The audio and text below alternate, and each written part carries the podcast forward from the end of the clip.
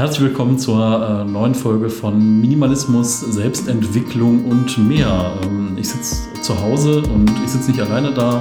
Äh, Daniel Frerix ist mal wieder dabei. Guten Tag. Ich bin froh, wieder hier zu sein. Ja, sehr schön. Äh, wir haben jetzt eben noch mal geguckt. Äh, ein wenig Hall äh, werdet ihr haben. Also ja, keine Sorge, wir sitzen nicht im Kölner Dom, aber ihr wisst ja, wie das bei den Minimalisten ist. Ne? Da ist die Wohnung so leer, das hallt halt einfach wie Bolle. Ähm, Also auch wenn es hier jetzt nicht komplett leer ist und ich nicht morgen umziehe, aber so ein bisschen Hall müsst ihr jetzt mal ertragen können. Ähm, Wirklich störend ist es nicht, oder? Nee, ich, äh, ich finde auch nicht. Nee. Manche nutzen das ja zum Einschlafen, habe ich gehört. Dann ist es vielleicht gut, wenn man dann nochmal so ein bisschen diese, diesen Hall einfach mitnimmt. Ne? So. Also ich habe ja jetzt schon umgestellt, ich mache kein Outro mehr beim Podcast, weil sich Leute beschwert haben, dass sie dann nochmal wach werden. Wenn man dann so redet, redet, redet und am Ende kommt dann nochmal so irgendwie so das Outro, dass die Leute dann nochmal so hochschrecken und gar nicht wissen, was los ist, weil danach wird nichts mehr abgespielt und äh, sie haben dann aber nochmal so den Soundeffekt gehabt zum nochmal wach werden. Ja, vielleicht muss man so einen Einschlaf-Podcast machen, obwohl den gibt es ja schon. Vielleicht muss man irgendwie den Zweischlaf-Podcast machen, weil es den Einschlaf-Podcast schon gibt oder so. Aber woher kriegst du die Informationen, wo die Leute das hören? Beim Joggen hatte bei Instagram jemand geschrieben? Beim Joggen, bei der Hausarbeit, äh, im Bett. Ähm, ja, ich meine, du kannst ja überall hören, ne? Beim Pendeln, auf dem Weg zur Arbeit. Das ist, äh, das Feedback ist halt voll lustig. Ich meine, ich höre ja auch in den unmöglichsten Situationen Podcast, ne? Das ist so wirklich für die Hausarbeit oder wenn man irgendwas anderes tut, dann habe ich halt ein Headset auf und beim Spülen, keine Ahnung, beim Autofahren. Äh. Ich höre ich hör total selten Podcasts, wenn ich ehrlich bin.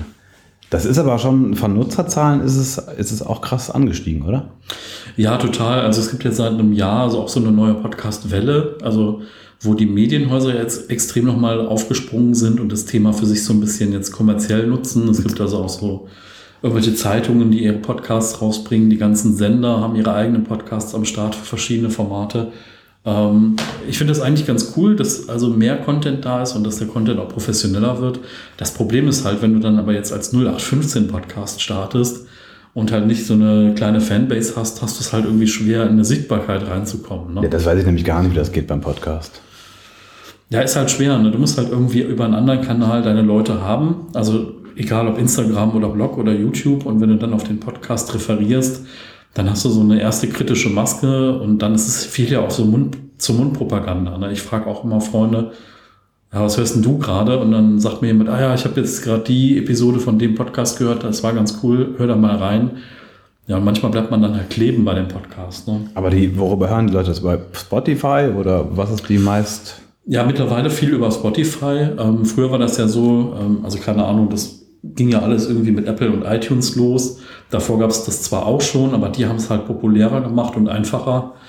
Ähm, die Idee war ja eigentlich auch da, dass das einfach über so ein R S S-Feed äh, verbreitet wird und dass man es einfach irgendwie abonnieren kann. Also es gibt ja so verschiedene Apps auf den verschiedenen Systemen, wo man es dann einfach abonnieren kann, wo es Verzeichnisse gibt. Es gibt aber halt einfach auch so diese Sachen, zum Beispiel bei Spotify oder auch bei anderen Anbietern, dass es da auch Bezahlschranken gibt, dass du so für einen Podcast bezahlen musst, dass du den hören kannst. Und das finde ich halt total doof, ähm, weil das wieder diese Freiheit im Internet einschränkt. Mhm.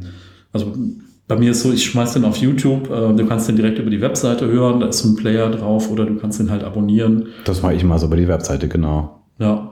Und dann hast du das aber bei Spotify, das hatte ich noch einem Kumpel geschickt dann? Ja, genau, auf Spotify habe ich den jetzt auch mit drauf, weil das relativ einfach war, den da einzubinden. Aber ähm, ich sage halt auch immer wieder, äh, abonniert den halt so, wie ihr wollt, ne? Was für euch am einfachsten ist. Ne? Und wo, wo kriegst du die, gibt es Kommentarfunktionen oder? Ja, ja, genau, du kannst also entweder direkt auf dem Blog kommentieren, also das ist so das häufigste, oder halt auch, man kann eine Rezension bei iTunes schreiben, das ist immer eigentlich ganz gut, ähm, weil dieses Sterne-Ranking kann man halt bei iTunes dann auch immer sehen. Wenn man da fünf Sterne bekommt, dann ist das halt auch für die Sichtbarkeit und für die Charts ganz gut, dass man da auch ein bisschen nach oben gerankt wird und ein bisschen mehr gesehen wird vielleicht und auch ein paar neue Hörer ansprechen kann. Ähm, genau, und sonst bei YouTube kann man auch Kommentare hinterlassen, ja. Aber krass, dass es eigentlich die Podcast-Plattform eigentlich die, die große gar nicht gibt, oder?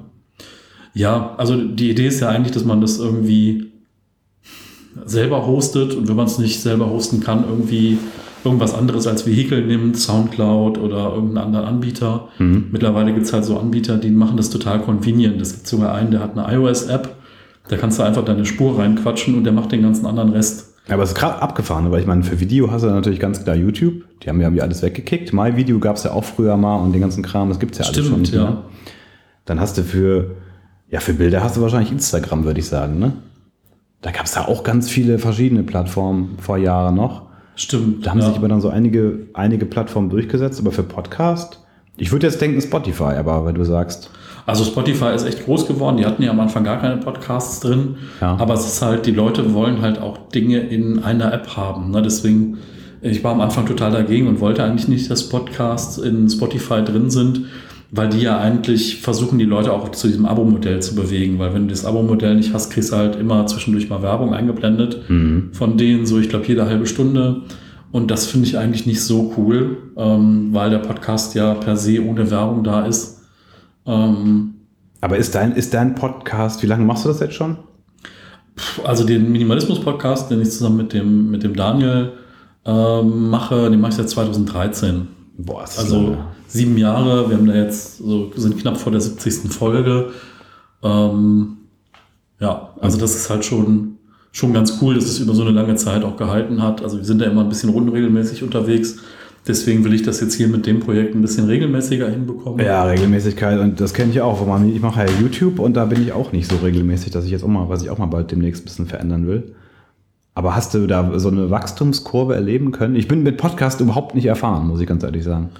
Also da der Podcast ja jetzt noch nicht so lange draußen ist und ich natürlich jetzt erstmal über den anderen Podcast auch erstmal ein bisschen Werbung dafür mache, ich habe mir die Zahlen noch nicht so angeguckt. Also bei dem anderen Podcast haben wir so etwa dreitausend, zwei bis dreitausend Hörer. Na krass.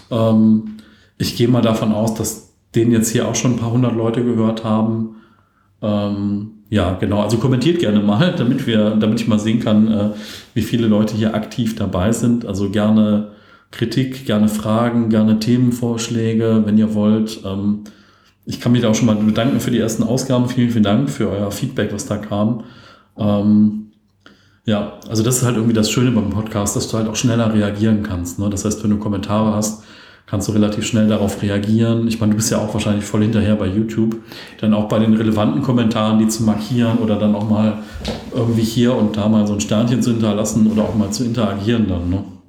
Klar, aber für mich ist Podcast, wie gesagt, ich habe da überhaupt keine Erfahrung. Ich finde das, ich finde das ganz interessant, aber was, hast du irgendwelche Tipps für Leute, wenn man jetzt sagt, ich will einen Podcast starten? Ja, also ich sag mal, sich das erstmal einfach machen, ne? Und ähm, erstmal starten. Also es kommt ja immer darauf an, man muss ja erstmal gucken, ob man langfristig dabei bleibt oder auch nicht. Äh, man kann ja erstmal irgendwie, keine Ahnung, im Zweifelsfall mit dem Handy-Mikrofon aufnehmen. Ähm, ich würde aber schon empfehlen, dass man sich so ein Einsteiger-Podcast-Mikrofon holt. Die sind so bei irgendwas zwischen achtzig und hundertfünfzig Euro und dann noch so einen Popschutz davor nimmt. Ähm, dann gibt es halt so freie Programme wie Audacity, ähm, mit dem man aufnehmen kann, oder auf dem Mac auch GarageBand. Und das, das wahrscheinlich guckt man sich jetzt einen Sonntag an, irgendwie auf YouTube die Videos dazu, und dann kann man das wahrscheinlich, ne? Definitiv, genau. Ja, also vorher ein bisschen Gedanken machen, worüber man reden will. Ähm, wenn man alleine reden will, ist es immer ein bisschen schwieriger. Ähm, und dann kann man eigentlich starten. Also ich habe das jetzt so realisiert über ein Plugin in WordPress, also auf dem Blog. Ähm, da habe ich so ein Plugin, da muss man so ein paar Einstellungen machen und muss das dann auch irgendwie in Podcast-Verzeichnissen eintragen. Dann läuft der Rest aber automatisch. Und man braucht noch so ein Titelbild und... Ja, ja. Ich würde mich ja, glaube ich, auf eine Plattform dann, dann konzentrieren wollen, wenn ich das machen würde. Weil ich denke mir mal, ich hätte das Interesse daran zu wachsen. Ich habe immer Interesse an Wachstum. Und ich würde es, glaube ich, auf, auf Spotify machen. Aber wie, wie geht denn das überhaupt? Wie, wenn ich jetzt zum Beispiel eine Ton... Ich könnte ja theoretisch auch auf meinem Handy einfach ein Mikrofon reinmachen, damit dann mit dem Diktiergerät wahrscheinlich was aufnehmen. Ja, also da gibt's was, halt, was, was, was, wie, wie, wie gehe ich dann weiter vor? Also da gibt es halt so eine, ähm, so eine Convenient-App dafür. Ich weiß gar nicht. Ich glaube, Anchor heißen die. Oder Anchor. Und da kannst du dann direkt auf dem, auf dem Handy... das aufnehmen mit dem Mikrofon, und dann kannst du das direkt in diese App reinpushen, kannst dann deine Shownotes da hinzufügen, kannst die also Folge betiteln, also Shownotes quasi, was ist der Inhalt dieser Folge. Damit also da schreibst du dann hin. Wissen. Kannst du dann reinschreiben, genau, und dann äh, fügst du noch ein Bild hinzu und die machen den Rest für dich, also die tragen das auch bei Spotify ein, dass du dann da auffindbar bist. Krass. Ähm, und es ist halt, du kannst das wirklich über dein Handy-only auch realisieren. Ja. Und das Gleiche wird aber wahrscheinlich wie, wie und über den, über den Rechner würde man auch über diese App gehen, oder? Äh, das geht auch über einen Rechner, über einen Browser dann. Äh, kannst du auch über einen Browser machen, dann auch mit einem externen Mikrofon, genau. Das heißt, aber du meldest dich jetzt nicht bei Spotify an und loggst dich ein und. Ach so, nee, nee, das geht nicht. Okay. Also du kannst bei Spotify, kannst du halt einen Podcast äh, entweder claimen und sagen, das ist meiner, oder du kannst halt irgendwie sagen, pass mal auf, ich habe einen Podcast, äh, den findest du unter dieser U R L. Also, ach krass, das heißt, du gehst immer über eine, über eine Art Vermittlungsseite, die dann das übernimmt.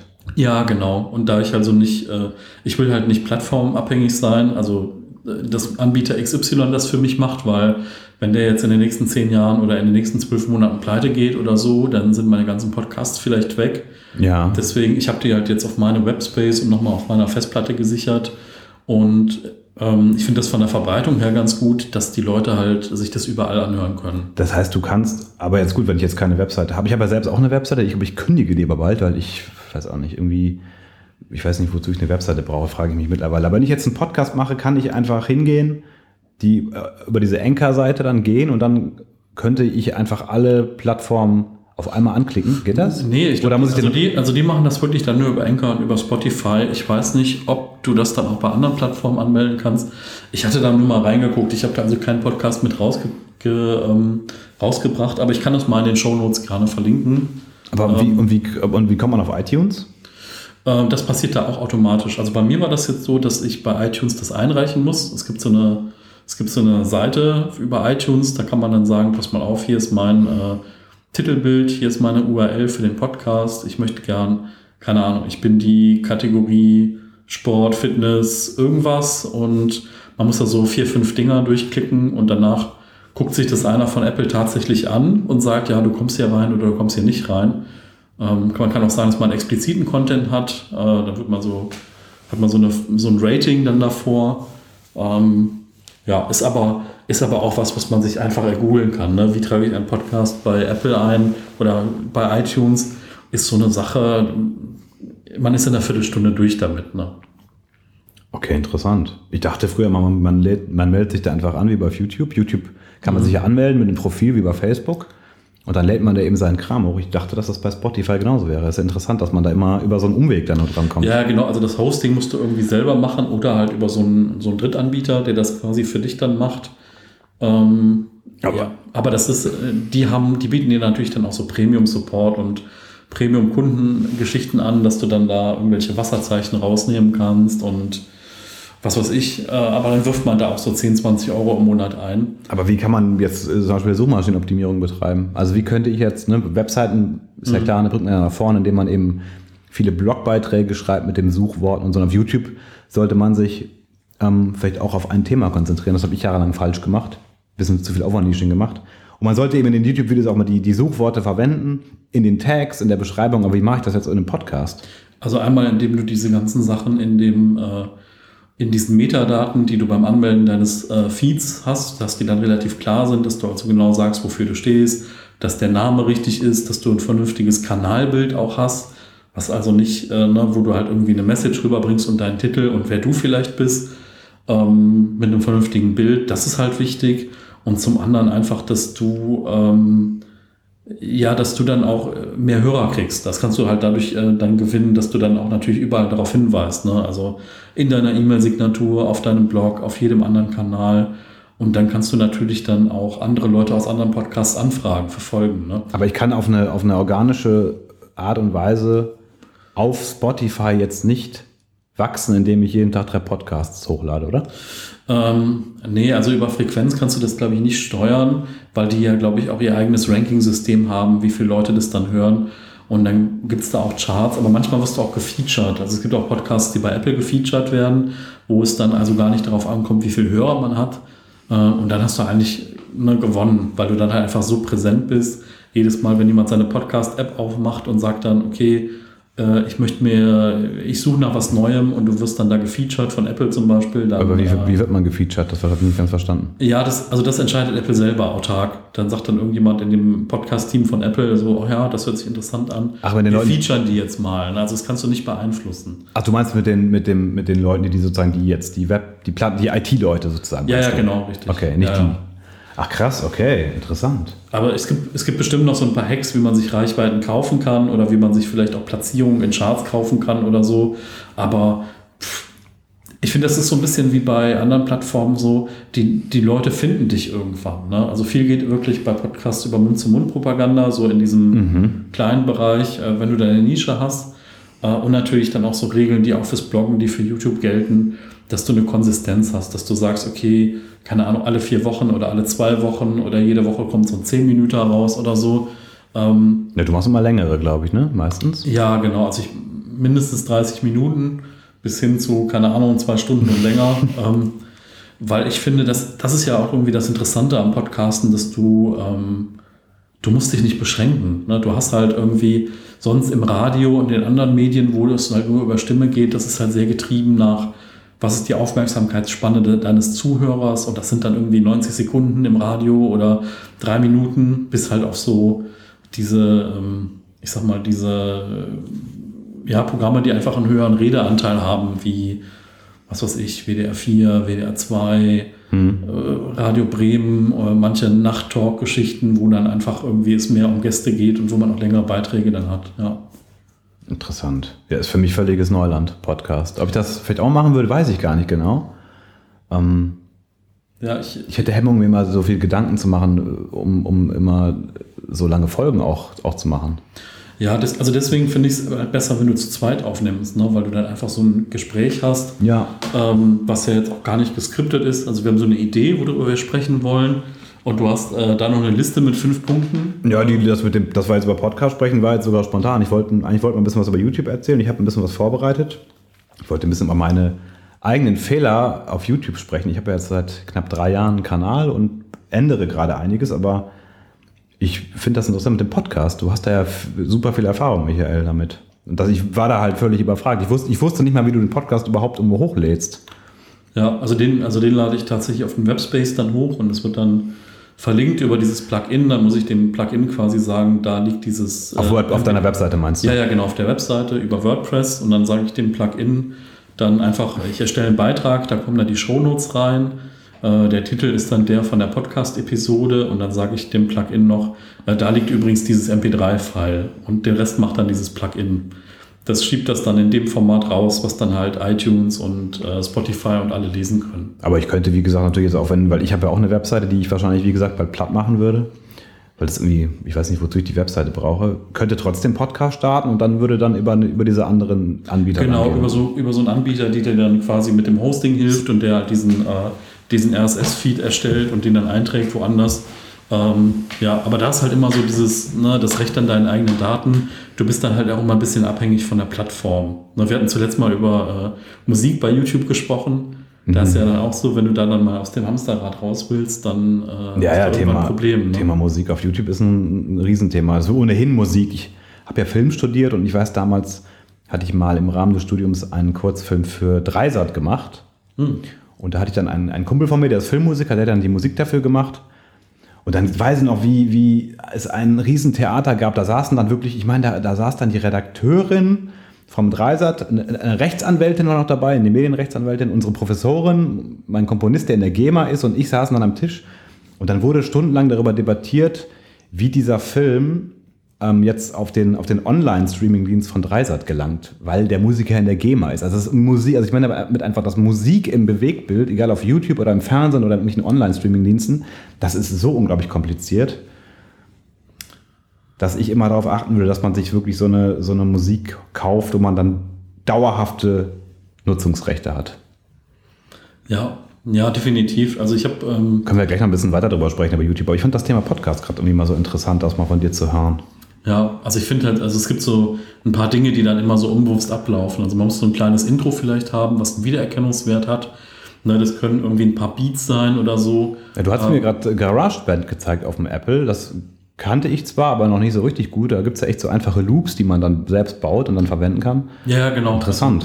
Vor allen Dingen, also die Soundbibliothek sind, glaube ich, acht oder zwölf Gigabyte sogar, die du da runterlädst.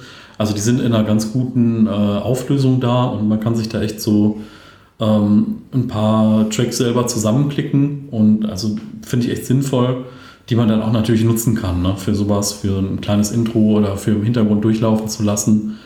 Ähm, ja, finde ich, finde ich eine ganz gute Alternative dann. Cool. Ja, und äh, ja, ich denke mal, Podcast ist was, was ne, also du als Gast in einem Podcast geht, aber ich glaube, einen Podcast hast du jetzt nicht vor zu starten, oder?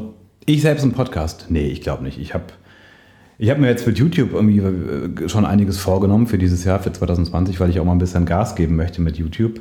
Aber jetzt, ich hatte da mal ein paar Mal drüber nachgedacht, noch einen Podcast zu machen, aber ähm, das ist in der Tat nur mit Gästen, finde ich cool. Und das ist aber dann auch wieder viel Orga-Arbeit wahrscheinlich. Ne? Du musst ja ständig Leute anfragen. Wir kennen uns ja jetzt mittlerweile, wir schreiben dann so ein bisschen WhatsApp mal so ein bisschen.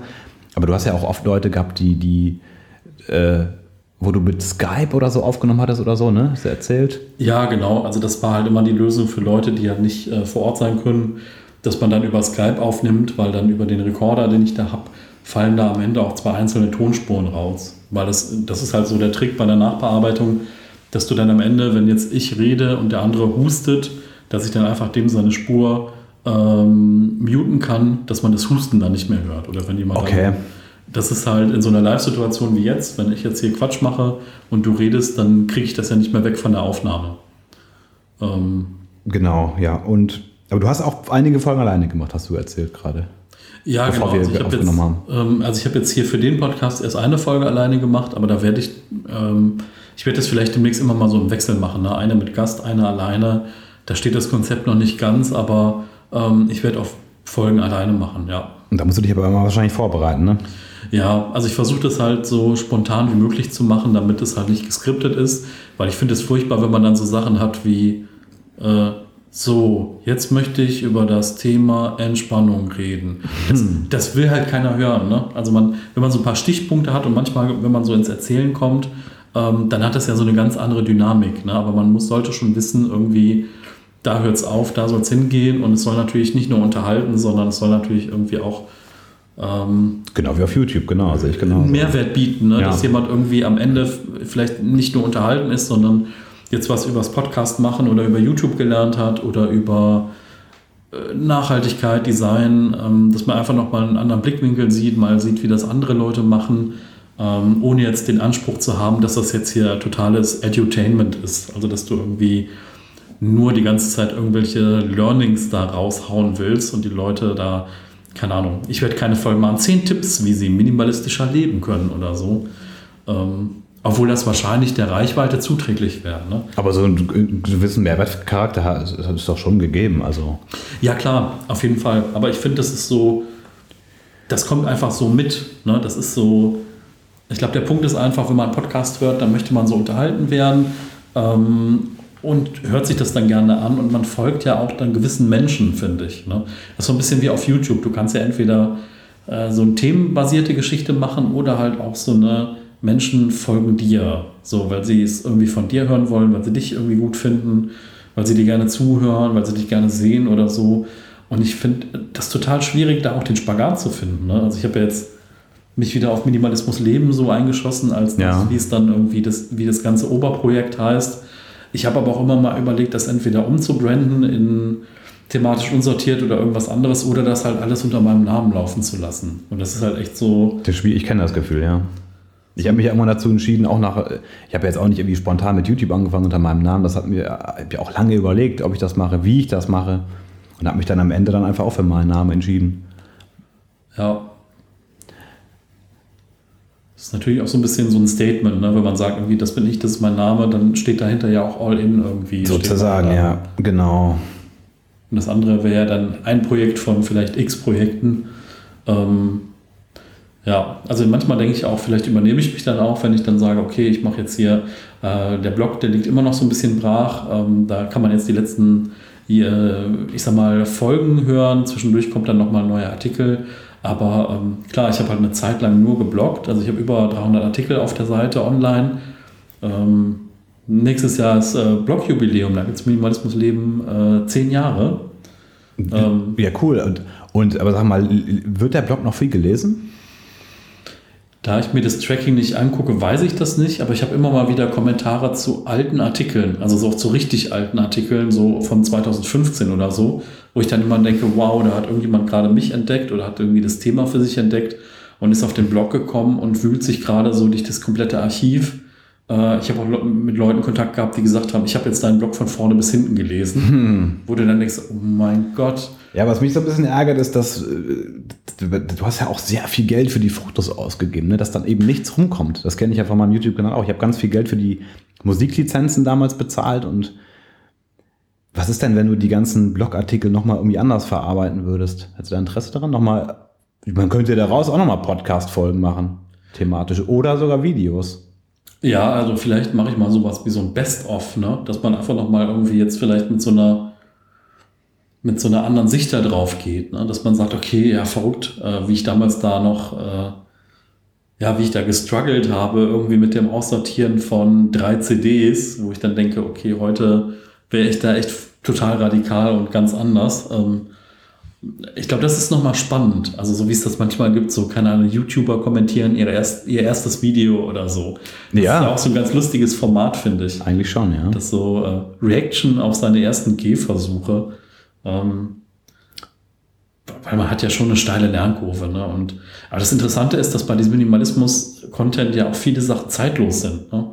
Das heißt, so dieses Ding mit dem Aussortieren und wie man dann anfängt, das ist ja auch bei vielen Leuten gleich. Und nur weil ich das halt vor ähm, mittlerweile neun Jahren geschrieben habe, äh, ist das ja nicht, hat das noch genau denselben, ähm, genau denselben Wert, den es vor neun Jahren hatte. Ähm, Aber hast du diesen Peak, äh, äh, du hast die, liest die Daten nicht aus, hast du gesagt, ne? Gab es ja. diesen Peak, wann war der Hype? zweitausendsechzehn, siebzehn, schätze ich, ne? Als ja, es ging so zweitausendvierzehn, fünfzehn los und also sechzehn, siebzehn war auf jeden Fall ein Hype. Ähm, vierzehn, genau. Ich habe zweitausendvierzehn habe ich, hab ich ähm, das für mich entdeckt, das Thema.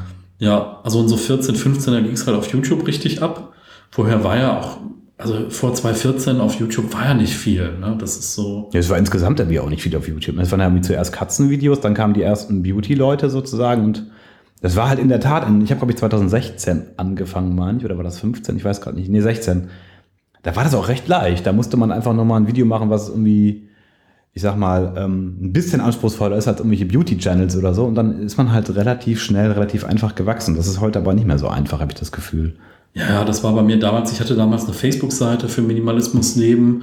Ich hatte sechzehntausend, siebzehntausend, ja, sechzehntausend äh, Gefällt mir Angaben hatte ich da. Mhm. Und ich habe das irgendwann mal alles platt gemacht, weil ich keine Lust mehr auf Social Media hatte. Und das kenne ich. Bin dem dann irgendwie auch mal ein paar Monate treu geblieben, habe dann wieder irgendwie angefangen, hatte die Seite aber auch tatsächlich komplett gelöscht. Und deswegen äh, aus heutiger Sicht halt blöd. So haben mir damals auch schon Leute gesagt, ich wollte es aber nicht hören. Ich wollte einfach kompromisslos sein. Ach so, okay. Ähm, aber ist ja auch vollkommen in Ordnung. Ich habe jetzt auf Instagram irgendwie ein bisschen zugelegt. Ich hatte so irgendwas um die zweihundertdreißig. Jetzt sind es bald dreihundertdreißig Leute. Ich finde das halt auch gut, wenn das langsam und organisch wächst, ne? So, dann weißt du auch, dass die Leute halt nicht irgendwelche Bots sind und irgendwelcher Kram, die jetzt einfach nur mal kurzfristig da sind und dann wieder weg sind. Ich hatte Instagram hatte ich auch mal diese Kurzschlussreaktion, weil irgendwie diese Plattform, ich weiß irgendwie nicht, was ich von Instagram halten soll. Also irgendwie gucke ich da doch mal nicht mal, aber vielleicht ist es auch einfach diese, dass sehr viel Selbstdarstellung auch einfach ist, ne? Diese ganzen Travel-Leute und ich weiß auch nicht. Ja, also es gibt halt auch so Profile, wo, wenn ich dann darüber nachdenke, also, keine Ahnung, ne? Ich halte auch ab und zu mal mein Gesicht in die Kamera bei, äh, bei Instagram, aber ich mache halt auch viel so irgendwelche Postkarten mit klugen Sprüchen und man, eine Tasse Kaffee daneben oder so. Aber das hat ja, das ähm, hat ja durchaus dann einen gewissen, ja, das hat ja Mehrwert. Das ist ja, ja, das ist ja genau. Eine Idee. Aber ich meine einfach so, ich, ich, ich denke bei Instagram immer an irgendwelche perfekt aussehenden Menschen, die am perfekten Strand stehen und immer nur solche Fotos machen, wo ich mich einfach ernsthaft frage, warum, warum folgen die, warum folgt die Masse solchen Leuten? Ich, ich verstehe es irgendwie nicht so richtig, wenn ich ganz ehrlich bin. Das ist so Selbstdarstellung vom Feinsten, ähm, kein Mehrwert und gar nichts. Und ich weiß nicht, ich finde eine Kaffeetasse mit einem coolen Spruch oder so neben, wie du das machst, das hat ja durchaus einen gewissen Mehrwert. Aber warum werden diese komischen Profile so groß? Das ja, verstehe ich vielleicht nicht. Vielleicht ist das so ein bisschen, keine Ahnung, ne? Also ich habe früher immer, wenn ich bei meinen Großeltern war, ein bisschen äh, belächelt, diese ganzen diese ganzen Society-Magazine, weißt du, die Bunte, Stimmt, der Gong ja, und all sowas. So mit, oh, was machen denn die Celebrities und was ist im Königshaus los? Das ist wirklich wie, ja, du ja. hast recht, wie Mittelalter, ne? Und das ist halt so, heute ist das so die, die Bild-Zeitung oder, was weiß ich, Express oder was da auch immer gibt, ne? Da kommt dann der Wendler oder, keine Ahnung, die Frau, die sechs Babys auf einmal bekommen hat und solche Dinge. Und auf Instagram ist es vielleicht einfach diese, diese, boah, guck mal da, schöne Menschen, die irgendwie ja. tollen Sport machen und äh, wissen, wie die Welt funktioniert. So.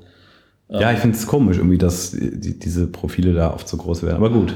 Ich, ich finde es auch immer schwierig, so wenn du so Dinge äh, ins Internet rauswirfst, einfach so diese, ne, diese Eier zu haben, zu sagen, pass mal auf, ich erkläre dir jetzt mal, wie das geht.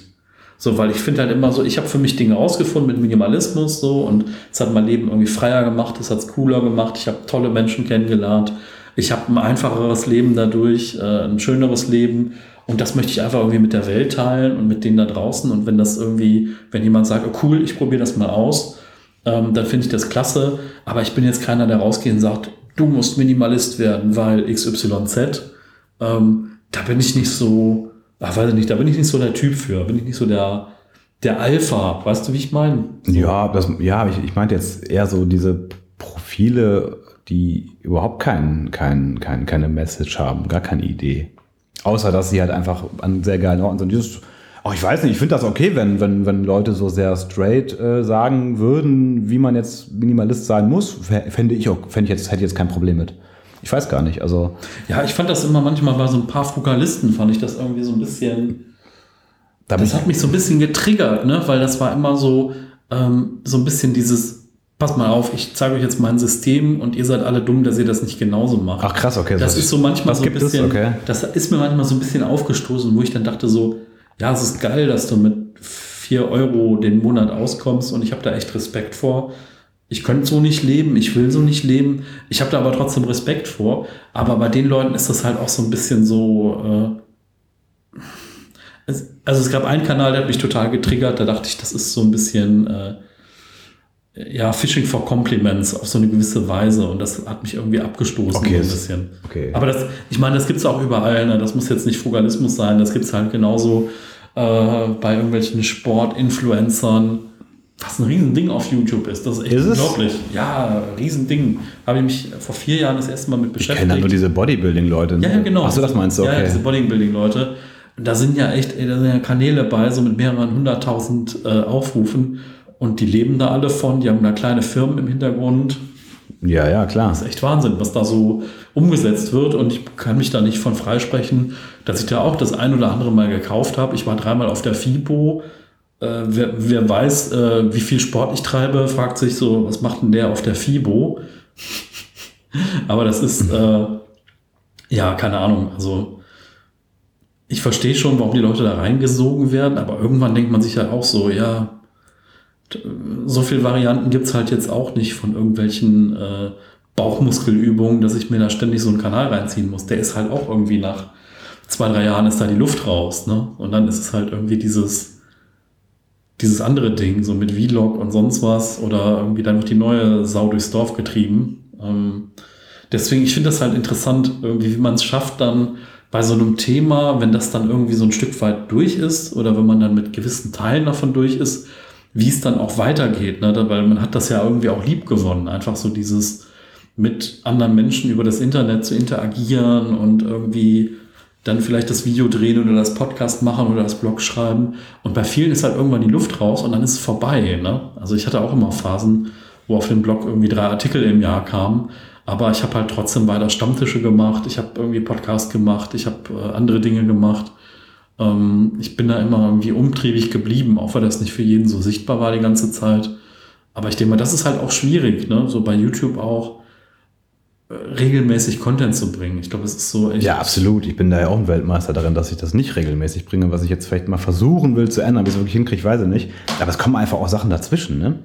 Also, ja. Und also das kennt man ja beruflich. Ich habe dann oft irgendwelche Theaterproduktionen oder irgendwelche. Das Krasseste war, glaube ich, wirklich, da saß ich mal an einem Sonntag um, ich weiß nicht, siebzehn Uhr zu Hause und dann kam ein Anruf, ob ich irgendwie morgen um vierzehn Uhr in Paris sein kann, um was zu filmen. Also solche Sachen habe ich da. Müsste man halt mal ein bisschen vorproduzieren, aber Regelmäßigkeit ist, ähm, wahrscheinlich auf YouTube das A und O, was ich viele Jahre auch falsch gemacht habe. weil ich es eben nicht gemacht habe. Ja, also ich finde, bei mir ist es immer so, bei mir ist so ein bisschen diese Regelmäßigkeit, dann denke ich immer so, na, dann fühlt sich das irgendwie anders an, weißt du? Wenn ja, schon ja. So, aber ich, ja, ja, aber das muss man dann so machen. Also ich muss mir selber einfach mittlerweile, muss ich mich vor den Spiegel stellen und mir, mir sagen, ich nehme das mit YouTube auf jeden Fall ernst. Ja. Ich muss auch ehrlich sagen, ich freue mich auch, wenn ich damit ein paar Euros verdiene.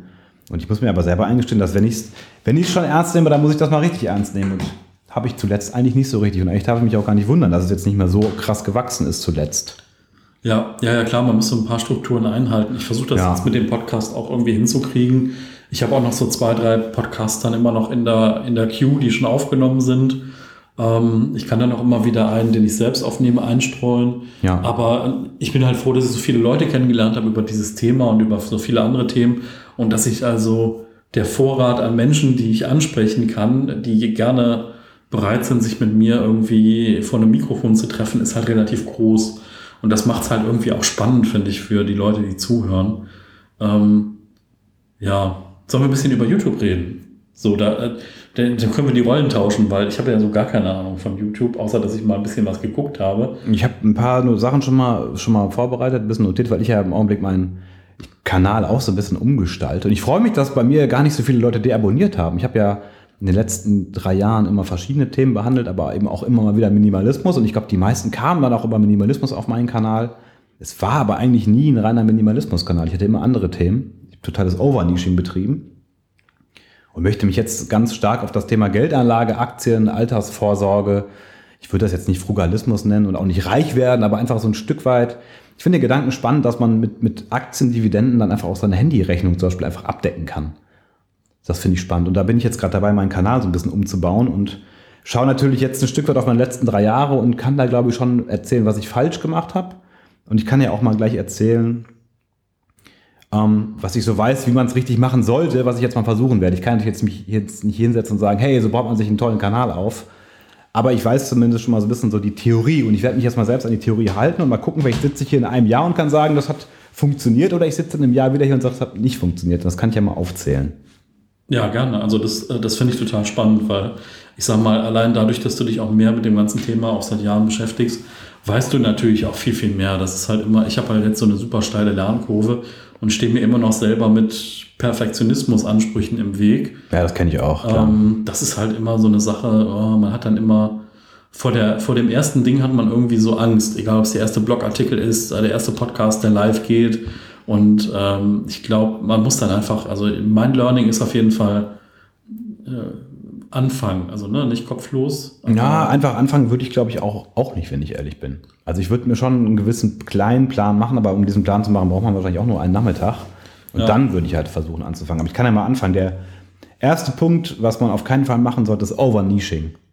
Zu viele Themen. Das habe ich jahrelang gemacht und das hat überhaupt nicht funktioniert. Der, mein Kanal ist ganz gut gewachsen, weil das Thema Minimalismus ziemlich in war. Dann gab es diese krassen Peaks bei meiner Roomtour und so. Und dann haben die Leute eben auch andere Themen geschaut. Aber so, wenn ich so an zwanzig neunzehn denke, das ganze letzte Jahr, da habe ich irgendwie über eine Blind Guardian C D mal gesprochen. Das ist so eine Metalband. Dann habe ich danach über, ich weiß nicht, mein A D H S gesprochen. Ich habe so ein bisschen A D H S, bin so ein bisschen äh, wirr im Kopf manchmal. Dann habe ich im nächsten Video über Minimalismus gesprochen. Dann habe ich im nächsten Video, und das hat überhaupt nicht funktioniert. Und das liegt jetzt nicht daran, dass Zuschauer dann deabonnieren. Es deabonnieren immer Zuschauer. Es liegt, glaube ich, daran, dass das System einen dann einfach nicht wirklich einordnen kann. Also man kommt nicht so richtig in die richtigen Vorschläge. Und im Grunde genommen war mein Kanalwachstum sehr gering. Also ich habe immer gesehen, da kamen dann irgendwie zwei neue Abonnenten, dann sind wieder drei gegangen, dann kamen fünf neue, dann sind wieder zwei gegangen. Also es war irgendwie so, es war definitiv zu viel Overnishing. Und ich würde echt sagen, dass man sich ganz klar auf ein Thema spezialisieren sollte. Ich habe es jahrelang verdrängt. Das weiß man ja auch, dass man das nicht machen soll, Overnishing. Und ich würde das jetzt mal ganz klar durchprobieren einfach.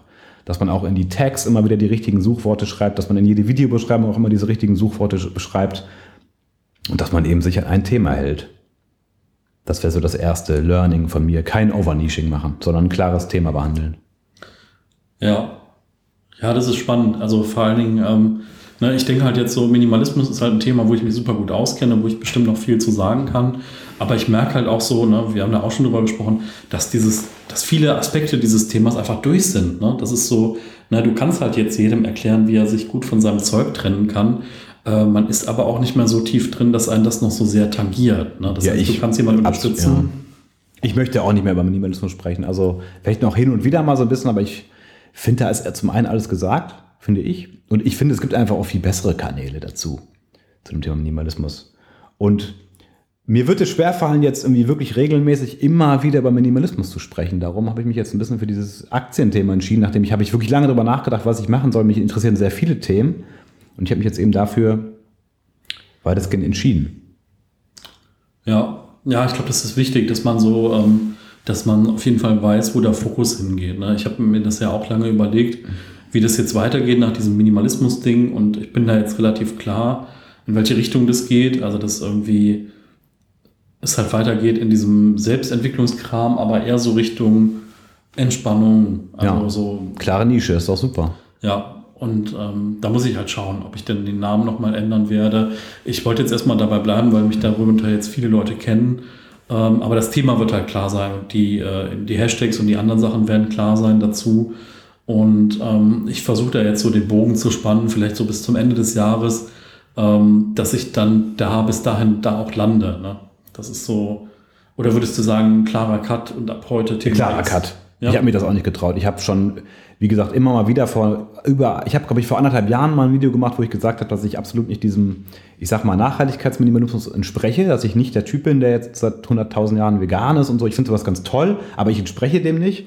Und ich habe auch vor über einem Jahr schon mal ein Video gemacht, wo ich gesagt habe, dass ich mich für das Thema Aktien und Geldanlage und Sparen und so interessiere, weil ich habe einfach als selbstständiger Filmemacher auch einfach ernstzunehmend Angst vor so einer Altersarmut. Und darum ist das Thema, finde ich, interessant, es ist wichtig und ich finde es spannend. Und ich habe mich da auch immer so wie so ein so, so Baby-Step-mäßig langsam vorgearbeitet und ich habe mir jetzt irgendwie vor ein paar Wochen echt gedacht, ich mache jetzt einen richtig harten Cut. Also ich mache jetzt komplettes Kanal-Layout neu, ich behandle jetzt nur noch weitestgehend das eine Thema. Und ich bin echt erstaunt, dass gar nicht viele Leute deabonniert haben. Es sind natürlich ein paar gegangen, aber es sind doch echt sehr viele geblieben. Und es kommen vor allem auch immer mehr neue. Also so, so ganz, ganz langsam habe ich das Gefühl, weil ich kann ja die Videos alle auslesen. Ähm, ist das die, dass wirklich aktienbegeisterte Leute jetzt auch kommen? Also ich glaube, also das ist ja schon mal interessant zu sehen, dass diese klare Positionierung vom Kanal da auf jeden Fall dann was bringt. Absolut. Also ich habe das mal, ich habe immer gedacht, so ja, mach einfach mal einmal die Woche ein Video, dann läuft das schon. Äh, nee, absolut nicht. Weil ich wüsste, wenn ich jetzt morgen wieder ein Video mache, wo ich über den neuen Spider-Man-Film rede und danach über wieder eine Blind Guardian-C D, da gehen dann wieder die ganzen Minimalist, also die ganzen, ähm, ähm, ja, wahrscheinlich Minimalismus-Fans und die ganzen, die ganzen Aktienbegeisterten gehen dann weg. Und vor allem wird eben dieses System YouTube mich nicht mehr einordnen können. Dann ist das, habe ich wieder so einen Murks, bin irgendwie auf Platz, weiß ich nicht, Seite fünfhundert mit meinem Video und es geht überhaupt nicht, es passiert einfach nichts mehr. Und ich finde, wenn kein Wachstum da ist, finde ich es irgendwie frustrierend und darum auf jeden Fall eine klare Nische, ein klares Thema. Ja, also interessant finde ich halt in der, in, in dem Aspekt einfach, dass äh, du, äh, du reproduzierst ja dann nicht Wissen, sondern du gibst dem ja komplett deine eigene Note. Ne? Das ist so. Das ist auch eine, genau, da, genau. Riesenpunkt, Riesenpunkt. Da haben ja immer Leute immer Angst, ja, das wird doch schon so oft gesagt und das machen doch schon so viele andere. Du gibst immer deine eigene Note. Ja, und das ist halt so, ne? Also wenn ich jetzt sage, also ich bin ja jetzt auch gerade vor diesem Sprung in das Thema Aktien so ein bisschen einzusteigen und da irgendwas im Bereich entweder Einzelaktien mit Dividende oder E T Fs zu machen. Privat meinst du jetzt, ne? Ja, privat, ja, ja, genau. Und also ich finde halt da einfach das ist interessant, weil ähm, natürlich kennt man irgendwie x Kanäle und man kennt irgendwie diverse Podcasts zu dem Thema, aber ich finde halt, na jetzt so bei dir, ich mag deine Videos, wie du die machst und wie du auch, wie du erzählst, ne? Also wie du mit Bildern erzählst, wie du einfach vor der Kamera auch bist und ich finde halt, dass halt ganz anders. Ne? Du hast halt einen ganz anderen Unterhaltungswert, aber du hast auch eine ganz andere Verbindlichkeit dadurch, dass du weißt, okay, wenn dieser Typ dir das jetzt erzählt und du fandest den gut, wie der Dinge rüberbringt, dann, äh, ich finde, du gibst den Sachen dann auch einen anderen Twist und das ist halt auch äh, unterhaltend, ne? Das Ganze dann auch so zu sehen, weil, äh, keine Ahnung, so, äh, an, ich sag mal, Anzugträger von einem, von einem Chart bei äh, Nachrichtensender mit in der Interviewsituation wie ein Studio. Das kann man sich mal fünf Minuten geben am Tag, aber ich sag mal ein, ein Video, wo nochmal was anders aufbereitet ist, wo es auch nochmal anders gezeigt wird aus einem anderen Winkel, finde ich halt viel, viel spannender. Ne? Aber das kann auch als Motivation für Leute sein. Das haben ja bestimmt viele Menschen, die auch diesen Podcast gerade hören, schon mal darüber nachgedacht, ob sie selbst einen Podcast starten oder auch einen YouTube-Kanal. Ich finde, das ist schon immer ein Argument, dass, dass man immer eine eigene Note hat. Du hast ja gerade eben, haben wir hier, bevor wir aufgenommen haben, auf YouTube noch was geschaut zu so einem, auch einem Menschen, der was über, über Entspannung und Meditation erzählt. Ne? Der war ja so ein bisschen Guru-artig. Ja. Und ähm, ich finde das spannend, wenn, jetzt, wenn du jetzt, Michael, auch sowas machen würdest, aber dann auf deine Art. Ja, genau. Und wenn ich mich als Zuschauer für das Thema interessiere, dann finde ich, glaube ich, diese vielen Aspekte auch spannend. Und insofern, ich hatte mal Hemmungen, über, über Aktien zu sprechen, weil ich eben, zum einen bin ich ja jetzt nicht reich, ich habe ja jetzt irgendwie kein Vermögen oder so, ich bin halt irgendwie ein Künstler, der ein bisschen vorsorgen will. Und ich bin auch kein richtiger Experte, ich kann jetzt keine krassen Bilanzen auslesen. Aber ich glaube schon, ich könnte mir schon vorstellen, dass Menschen, die sich für das Thema interessieren, dann vielleicht sich, ich weiß nicht, Aktien mit Kopf an, anschauen, den Kanal, der irgendwie ganz, ganz tolle Analysen macht oder, oder andere Kanäle, die eben ähm, vielleicht ein bisschen expertenhaft darüber kommen. Aber es gibt eben auch Kanäle, die dann so ein bisschen mehr so von dem Gefühl auch sprechen. Und insofern ist das, glaube ich, egal welches Thema man auf YouTube behandelt oder in einem Podcast, glaube ich, dass das man keine Hemmung haben muss, dass man ein Thema behandelt, was schon viele andere machen. Finde ich jetzt nicht tragisch, überhaupt nicht. Auf jeden Fall. Also ich, ich habe, also wenn ich eins gelernt habe, ist dann, dass die Leute von dir hören wollen. Ne? Das ist so ein bisschen, wenn Be- du deine... Wenn beziehungsweise, deine ja, nee, ja, ich, ich würde sogar fast eher meinen, dass die Leute vielleicht sogar verschiedene Meinungen hören wollen, verschiedene Leute mit einbeziehen definitiv wollen. Definitiv, ja, ja. Auf weißt jeden du? Fall, ja. Aber ich sag mal, manchmal hat man ja irgendwie, keine Ahnung, ich habe jetzt auch mit Leuten gesprochen, die dann sagen so, ach ja, soll ich jetzt noch einen Minimalismus-Blog starten? Soll ich jetzt noch über Minimalismus reden? Also, ja klar. Kann man auf jeden Fall. Also ich, ich habe ich hab persönlich, ich habe da nicht so Nerv drauf, weil ich einfach ja. nicht mehr weiß, was ich dazu sagen soll. Aber wenn man wirklich so ähm, auch Zero Waste und so lebt, wenn man das so richtig krass alles durchzieht, diese verschiedenen Themen, kann man das auf jeden Fall noch machen, finde ich. Alles. Wenn man Bock drauf hat und wenn man irgendwie für das Thema brennt, wie wir irgendwie mal am Anfang für dieses Thema gebrannt haben. Ähm, ja, also ne, mach irgendwas, starte dein Projekt und lass dich nicht davon abschrecken, dass dazu schon Bücher geschrieben worden sind oder dass es irgendjemand anders gibt, der da Experte drin ist. Ähm, weil ja, es ist ja jeder Experte letzten Endes. Ne? Also es ja, ist vielleicht genau. bescheuert ja, gesagt jetzt, aber klar. Am Ende ist irgendwie die Journey kann auch spannend sein. Ich hatte mal Angst auch mit diesem Thema Aktien, weil ich jetzt irgendwie auch keine, ich habe jetzt keine fünf Millionen herumliegen, die ich jetzt investiere oder so, ganz im Gegenteil. Das war auch mal so eine Hemmung. Und da habe ich mir gedacht, ich mache, ich zeige einfach jetzt ein bisschen den Prozess. Vielleicht haben auch viele Menschen, ich hatte damals auch, als ich mich für Minimalismus interessiert hatte und angefangen habe auszumisten, habe ich noch kein YouTube gemacht. Hätte ich eigentlich auch mal machen können. Ne? Ich habe stattdessen angefangen, als irgendwie erst einmal alles fertig war. Irgendwie das denkt man einmal wieder. Man meint immer, man müsste erst diesen Expertenstatus erreicht haben, irgendwie, um dann das rauszuknallen. Aber ich finde, dass man auch, die, dass man auch den Weg zeigen kann. Ja, ich habe also, ich hab da so ein tolles Zitat gerade im Kopf. Äh, es ist alles fertig, es muss nur noch gemacht werden. So, äh, hm. Das habe ich irgendwann mal gesehen auf Plakat und dann dachte ich, ja, stimmt eigentlich. Ne? So. Und manchmal ist das halt das Schwierige, ne? So diesen Weg dann zu gehen und das dann auch so zu machen. Ähm, ja. Ja, kein, ja, darum Regel Nummer eins. Ne? Kein Overnisching, ein klares Thema, keine Angst. Einfach mal anfangen, einfach los, losballern und man wird eh seine eigene Handschrift irgendwie, ja, nicht finden, sondern eh schon haben. Ja. Und zweiter Punkt ist, man sollte, und das ist eine Sache, da habe ich auch oft falsch gemacht, man sollte schon mindestens einmal die Woche ein Video veröffentlichen. Tag ist eigentlich jetzt... Ich weiß nicht, kann man jetzt wahrscheinlich nicht sagen, ob jetzt ein Dienstag besser ist als ein Samstag, aber einmal die Woche sollte schon sein. Uhrzeit ist wahrscheinlich auch irgendwie, ob das jetzt wichtig ist, weiß ich nicht, vielleicht neunzehn Uhr abends oder so. Darum auf jeden Fall einmal die Woche auf YouTube ist ein absolutes Minimum. Besser sogar zwei, wenn nicht sogar dreimal. Ja. Habe ich auch noch nie geschafft. Ich habe mal einen Monat ein bisschen durchgeknallt. Ich glaube, letztes Jahr im August habe ich ziemlich viel gemacht. Da habe ich auch gemerkt, wie die Impressionen gestiegen sind. Also Impressionen sind... Ähm, ist die Anzahl, wie oft dein Video vorgeschlagen wird anderen Leuten. Und mhm. ich habe gemerkt, wenn ich mehr mache, steigen auch die Impressionen, wodurch dann eben auch die Klicks steigen und dann eben auch so langsam die Abonnenten. Aber darum, Regel Nummer zwei, auf jeden Fall einmal die Woche ein Video. Das muss sein. Ja, was mir da total aufgefallen ist bei dir ist, du hast da manchmal so, ich sag mal, so Hyperphasen. Ja, und dann höre ich wieder auf. Das ist so, du hast manchmal ja auch so ja, zwei ja. Videos an einem Tag rausgeworfen, wo ich dann nur gedacht habe so, also erstmal überhaupt, wie schafft man es, zwei Videos an einem Tag zu machen? Aber das ist natürlich dann auch so, ne? Also wahrscheinlich gibt es ja auch Möglichkeiten, wie man das Ganze dann plant, wie man das vorbereitet, wie man da irgendwie... Ja, das war halt einfach mein A D H S wieder, wenn ich ganz ehrlich bin. Also da habe ich einfach dann durchgeknüppelt, drei, vier Tage am Stück. Dann habe ich da voll viel gemacht, dann habe ich das alles reingeschmissen und dann hatte ich wieder einen Hänger. Oder ich hatte halt einen Job, der reingekommen ist. Oder eine Deadline. Ich hatte jetzt zuletzt hatte ich so eine, musste ich immer so Deadlines einhalten für so ein, für so ein Drehbuchkonzept. Das ist gerade eine ganz gute Einnahmequelle für mich in dieser Gesundheitskrise gerade. Ähm, aber absolut. Und da muss ich mich selber auch mal irgendwie äh, ne, vor den Spiegel stellen und mir jetzt mal vornehmen, dass ich mal vielleicht ein bisschen vorproduziere. Und auch wenn ich dann vielleicht sogar zehn Stück gemacht habe, dass die nicht alle am Freitag reinballer. Ja, so sondern dass du die dann planst für die nächsten ich, zehn genau, Freitage. Dass ich die für die plane, genau wie du sagst, für die nächsten zehn Freitage und Punkt neunzehn Uhr in der Art.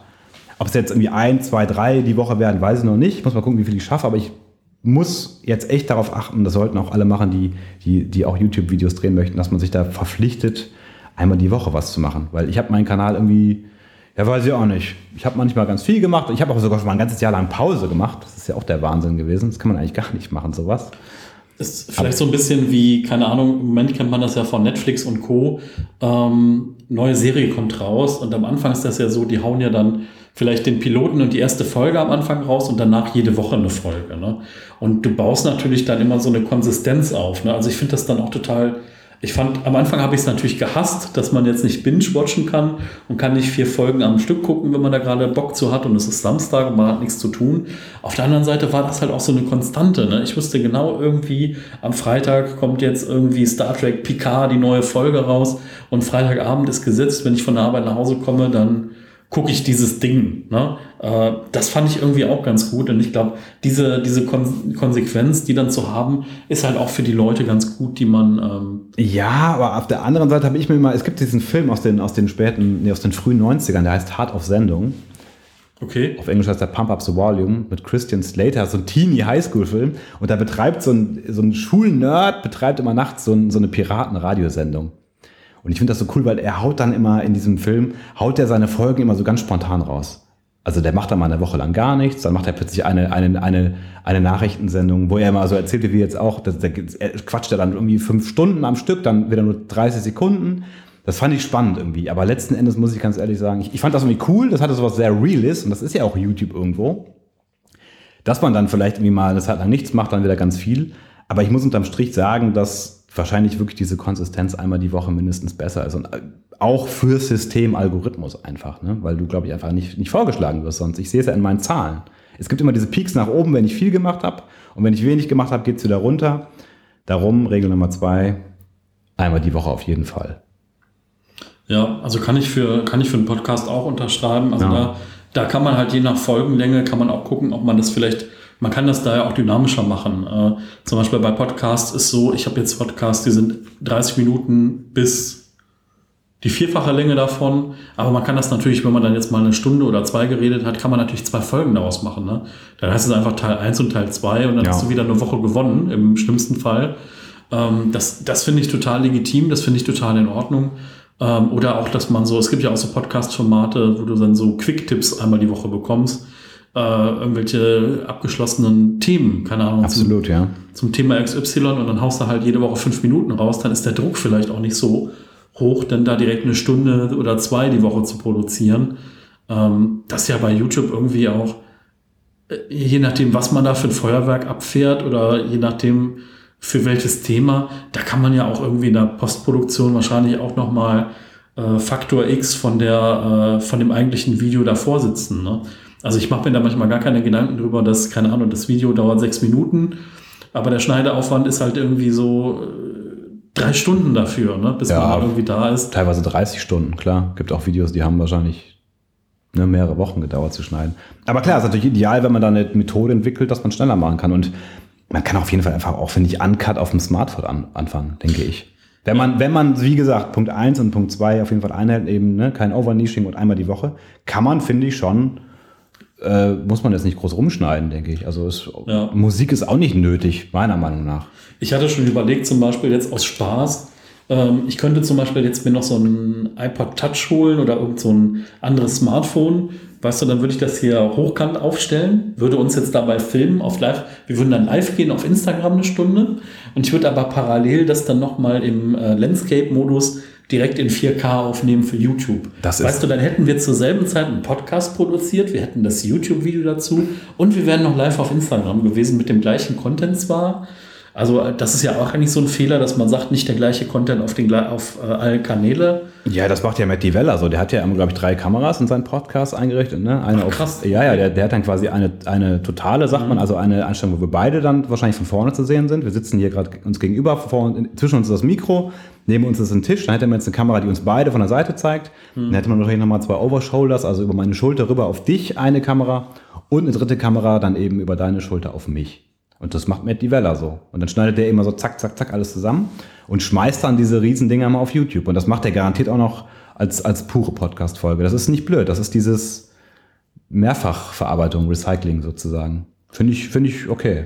Ja, also ich habe das, ähm, ich weiß das von einer Bekannten, von der Kerstin, äh, Carrie Chaotic auf, Ach ja, okay. äh, auf Instagram. Die hat zum Beispiel dann auch Snippets genommen, zum Beispiel ähm, aus der Podcast-Folge als Teaser zum Beispiel, dass man dann sagt, okay, ich mache jetzt hier eine Instagram-Story und dann nehme ich einfach so ein Audio-Snippet raus oder äh, und setze das mit in Instagram rein. Ne, dass man so direkt nochmal einen Live-Ton hört aus dem Podcast, finde ich auch nicht verkehrt. Das ist für mich so eine, Min- das ist für mich so eine Minimalismus-Kernidee irgendwie auch. Also ne, für einige ist Minimalismus immer dieses irgendwie Reduzieren und nichts mehr. Für mich ist Redu- Minimalismus dieser klare Fokus auf, auf den Use, also auf den, was, wofür ist das nützlich, was kann man daraus machen und auf jeden Fall. Großartig, ich könnte jetzt so ein P D F, also wenn wir das jetzt übertreiben wollen, dann mache ich jetzt einfach äh, ein P D F, äh, zehn Tipps, wie du auf YouTube erfolgreich wirst, trag dich hier in meine E-Mail-Liste ein und stell's auf den Blog.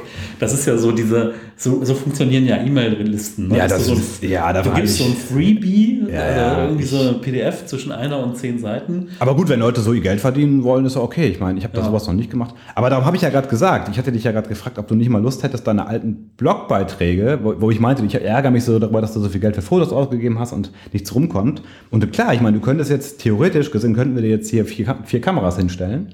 Und dann würdest du einfach von diesen, den, den, den Text, den Inhalt von diesen ganz uralten Blogbeiträgen nochmal wiedergeben, in, in Filmform und mit einem tollen Ton.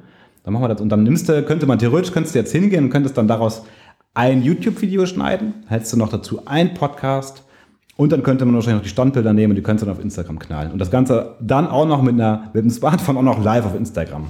Also da hättest du quasi, und auf Twitch am besten auch, weißt du? Dann hättest du aus einem Blogartikel, den du mal geschrieben hast, hättest du dann irgendwie sieben oder acht Produkte. Genau, und dann können wir noch, stimmt, genau, das sind dann so die besten zehn oder so. Könntest ja noch ein E-Book draus machen aus allen alten Blogartikeln. Du sollst ja sagen, aber das ist jetzt ja, ja. übertrieben gesagt. Das aber ist halt, aber klar, die Möglichkeiten sind halt irgendwie da, ne? Also auch, stimmt. Ja, und ich meine, ich verdiene mit YouTube ein bisschen Geld und ich fange jetzt gerade an, das ein bisschen ernster zu nehmen. Also muss ich ganz ehrlich sagen. Da kann man schon machen, finde ich. Ja. Und sollen wir zum nächsten Punkt kommen? Ja. Dritter Punkt ist, wäre für mich so, ähm, das Kanal-Layout muss stimmen. Also ich finde, dass der Kanal farblich, muss es echt passen. Ich hatte damals, als ich meinen Kanal gestartet habe, habe ich ziemlich ähm, viel mit Weiß gearbeitet und das war alles recht minimalistisch und eben auch, wie es damals sehr in war. Hat sehr gut funktioniert, muss ich sagen. Das hatte dann sowas Magazinartiges für die Leute, glaube ich. Mhm. Und dann habe ich in zwanzig neunzehn, ich habe wirklich in zwanzig neunzehn habe ich alles falsch gemacht im letzten Jahr. Das war ein tolles Learning. Ich habe in zwanzig neunzehn habe ich zwar regelmäßig gepostet, weitestgehend, aber da habe ich eben, wie gesagt, Overniching betrieben und ich habe auch mit den Thumbnails, mit diesen Standbildern, mit diesen Startbildern auf YouTube, da habe ich ganz viel rumexperimentiert, habe so ganz viel bunten, quietschigen Kram gemacht. Das hat farblich, gab es überhaupt kein Konzept mehr. Es ist alles auseinandergebrochen. Und darum würde ich mal sagen, ist mein Learning jetzt, dass man wirklich ein klares Kanal-Layout haben sollte und vielleicht sich sogar an so einem Drei-Farb-Modell orientiert, dass man wirklich sagt, okay, ich konzentriere mich wirklich jetzt einfach nur darauf, dass ich im Idealfall immer nur drei Farben verwende. Vielleicht, weiß ich nicht, weiß, rosa, grün oder so. Ich habe jetzt im Augenblick, nutze ich eben so einen ganz dunklen Anthrazitton, Gold und Weiß. Das sind jetzt ein bisschen meine neuen Farben in diesem Aktienthema. Das ist vielleicht ein bisschen kitschig und vielleicht auch ein bisschen trashig, aber ich werde das mal auf diese Art und Weise versuchen, weil ich muss sagen, mir gefällt der Kanal jetzt auch schon wieder so optisch echt besser. Wenn ich so draufgehe und merke, das ist alles stimmig, das hat so was Magazinartiges, würde ich sagen, das Kanal-Layout und dann eben nach so einem Drei-Farb-Modell auf jeden Fall Sinn macht. Ja, also definitiv. Also ich, ich glaube halt auch für den Wiedererkennungswert, ne, dass man also auch sieht, ähm, ich finde jetzt gerade auch so beim Thema, ähm, ne, ihr, ihr hört jetzt wahrscheinlich den Podcast, vielleicht hört ihr ihn auch über YouTube oder so, aber dann, dass es dann konsequent ist, ne, dass man dann, wenn man auf die Webseite äh, geht, dass man nicht denkt so, hä, ist das dieselbe Person, ist das dieselbe Marke oder ist das jemand anders? Ne? Weil wenn man dann irgendwie so so total fragmentiert oder irgendwie dann ein anderes Bild auf einem anderen Kanal abgibt, das wäre ja auch ein bisschen komisch, ne? Wenn man sagt irgendwie, das ist hier der, das ist hier der Michael auf Instagram und das ist der Michael auf YouTube und das ist der Michael im Podcast und das sind irgendwie vier Personen. Genau, das sind, ja, ja, auf jeden Fall, aber ich finde, die Sachen klingen jetzt so sehr einfach, was wir so erzählen, was ich jetzt hier gerade auch so von mir gebe, aber sich daran zu halten ist, also ich habe gemerkt, das ist gar nicht so einfach. Also wirklich ein Thema durchziehen, wirklich einmal die Woche und wirklich ein klares Layout immer, das ist echt nicht einfach, finde ich, sich daran zu halten. Ja, weil, also ich finde, du kommst ja dann auch schon... Weil man auch so experimentiert irgendwann und das ja. ist aber irgendwie alles Murks, das ist meine Erfahrung. Ja, vor allen Dingen, also du kannst ja da total tief reingehen, also wenn ich jetzt überdenke, dieses, wir reden gerade über dieses Thumbnail, ne? Ja. Dann gibt es aber natürlich auch noch du hast das Kanalbild. Ne? Aber das Bild auf Instagram ist jetzt schon wieder viereckig, wenn du da ein Bild raushaust. Oder in der Story ist das halt auch wieder nicht komplett hochkant Handybild. Ja, da ist man, muss man natürlich so ein bisschen Photoshop-mäßig, ähm, ja.